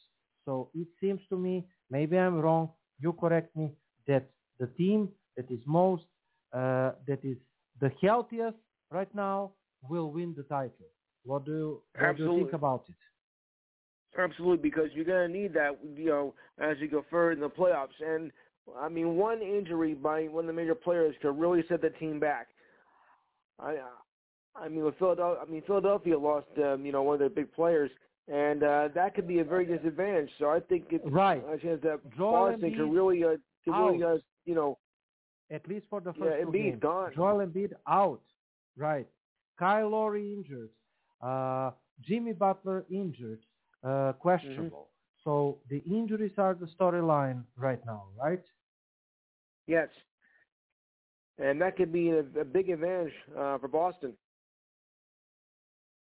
Uh, that uh, for for Boston, yes, without sh- sh- for uh, I mean uh, for Miami, you think I don't have Right, right. injury. report- I do I don't have uh, mm, I don't have the injury report for Miami. Uh, I talk with Matt. Uh, now um, I, I'm taking Miami in this series. Um, uh, with or without Embiid. Uh, but uh, I'm saying just that uh, if Jimmy Butler and if Kyle Lowry are out and Joel Embiid is out for Philadelphia, in the first two games of the series, I'm saying there is a chance that uh, uh, Philadelphia uh, steals uh, one game. It will be one and one Uh-uh. most likely. Uh, don't, don't you think? No. No, not when not with them beat out like that. No, no, I, I don't think they'll. I don't think they'll hold a candle this series. I think they'll. I think they're in a lot of trouble here. This is your best player. Now is not the time to have your best players injured. Uh, right, right. Okay. Uh, I mean, I'm I'm taking Miami anyway because Miami is having deeper bench and uh, the players like Bam Adebayo uh, and Tyler Herro, Duncan Robinson, uh, better team, better coach anyway. Uh, I mean, Philadelphia, I'm questioning their mentality, uh, and many people are ques- questioning uh, Doc Rivers. Uh, you know, uh, Embiid is having MVP season, and I mean James Harden, man. Uh, Mm-hmm. Do you still believe that uh, he is MVP caliber, MVP caliber uh, player? Because it seems like he's slowing down, maybe because of injuries, and maybe just age is coming uh, to eat his talent and his speed, Mm. and he's not the same, you know. So many question marks uh, in Philadelphia, don't you think? Right I now. do. I do. I mean, you know, age and injuries always, you know, catch up, especially late in your career. But that's to be expected. You know, you know, you're not you're not the young rookie you you once were. You know, probably putting up oh a good 20 points a night and whatnot and rebounds. You know, everything catches up over, over time. You know, and the Right. more you get older, the more the injuries are tougher to heal and whatnot. So it's nat- So it's you know it's perfectly natural. You're not going to be Right. the the star the star player you once were. Right, right, right. I must ask you about uh, Boston and Milwaukee. How do you see? Uh, do you agree that Boston Celtics are the favorites? Can you see the chance that uh, Milwaukee Bucks can um, surprise uh, the Boston Celtics and uh, defeat them uh, without Khris Middleton and without the home court? They are the reigning champs. Bottom line. I think without Middle, I think without Middleton, uh, I think the Bucks are going to be in trouble. Not to mention but it's awfully tough to repeat as you know a champion in any league. But um, like I said, injuries do play a big factor, especially in the postseason. And if you don't have all your weapons together, um, it could be a quick exit. I'm not saying that it will be, but it could be. I mean, it could end in four or five games, as it, as it stands Right. out. So we just have to, yeah. But I don't want to jinx it, so I'll just leave it at that. uh, how do you see uh, for the end? We're closing a couple of minutes. Uh, how uh, did you see uh, the Celtics' second part of the year since the new year? Completely different, um, completely different team turning around. The favorites to come out of the East to win the title right now looking like the best team in the NBA right now. Um, what do you say? Are you surprised? Do you agree with um, all the prizes to the Celtics team, or maybe not? Mm, not really. I mean, you know, they'd have a slow start, but you know, this is the Celtics here, and I've seen I've seen teams that you know start with slow starts before, and you know, come back and you know, not only with the playoffs, but you know, get to the finals and whatnot. So I'm not too surprised with the lineup they they have had, you know, and they were my sleeper pick for this year. So uh this doesn't this doesn't surprise Okay. me, you know, at all. I wish I could say the same for the Sacramento Kings, Bravo. forget it. Yeah. Sacramento Kings. Uh, yeah, they are. They are. They are just. I. I. I don't. I don't Dumpster know. fire. They are. They are. I mean. Yeah. Yeah. Yeah. Uh, I mean, they are just. Un, what. What. What can I say? Uh, they are just uh, at Pathetic. some da- dark, dark tu- tunnel. Yes, they are at at some dark tunnel, and it doesn't seem like. Um, they are going to come out anytime soon. Anyway, Lou, uh, thanks. we must finish the show. We must play Gino time. Uh, I was without my co-host, but with excellent guests. Uh, thanks to Mike Dynon, Matt Rudy. Thank to you, uh, Lou. Uh, tell tell me for the end where the people can find you at uh, uh, Ke- Kevin's radio, uh, probably right? Well, we're on the we're on the dial pad uh, service. The dial pad meetings we switched over there last July, almost a year now. Uh, we're still on the air five to seven. I'm on the air five to seven p.m. Saturday afternoons. Number to call is five one two five four three four six six two. And every week we have a wide range of topics in the sports world, from basketball to football to uh, NFL, even USFL we cover now. Um, the Right. playoffs we're doing. Next week cover horse racing, et cetera, et cetera. So if you got time between five and seven uh, Saturday, you can always feel free to call into the show. And hopefully, when you get your um, streamer set up, Right. um, you know, I'll be I'll be looking to uh, continue Right. on with this show. Just just send me all the information Right, get. right, right, right, right. Uh, I mean, we will be at the StreamYard. Just uh, uh, uh, search us at uh, Facebook uh, page. We will uh, say there Celtics Talk Radio page at the Facebook, and uh, they will. We will uh, put the links to every single show. Okay, Lou. Uh, thanks Okay. to you. Thank, thanks to um, the listeners. Thanks to everybody that participated Talk you soon. in, the, in in this show. Talk talk soon. The next week we will have the show. Um, so the Celtics uh, are uh, tomorrow playing the second round against the Bucks, 1 p.m. Eastern. I'm doing live play-by-play at Privilege Green Celtics Fans Forum. We're, we are the Celtics Talk Radio, and right now the Gino time, favorite part of the show. Okay, Gino, get us out of here, please. And tomorrow I hope that I will hear Gino in TD Garden. Gino time.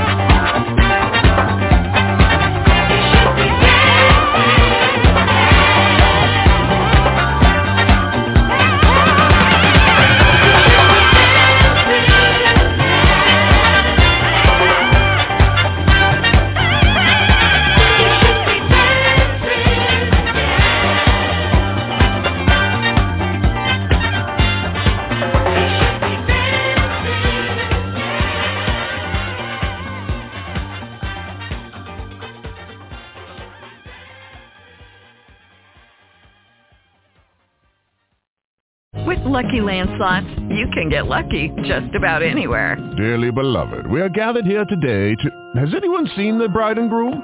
Sorry, sorry, we're here. We were getting lucky in the limo and we lost track of time. No, Lucky Land Casino, with cash prizes that add up quicker than a guest registry. in that case, I pronounce you lucky. Play for free at LuckyLandSlots.com. Daily bonuses are waiting. No purchase necessary. Void where prohibited by law. 18 plus. Terms and conditions apply. See website for details.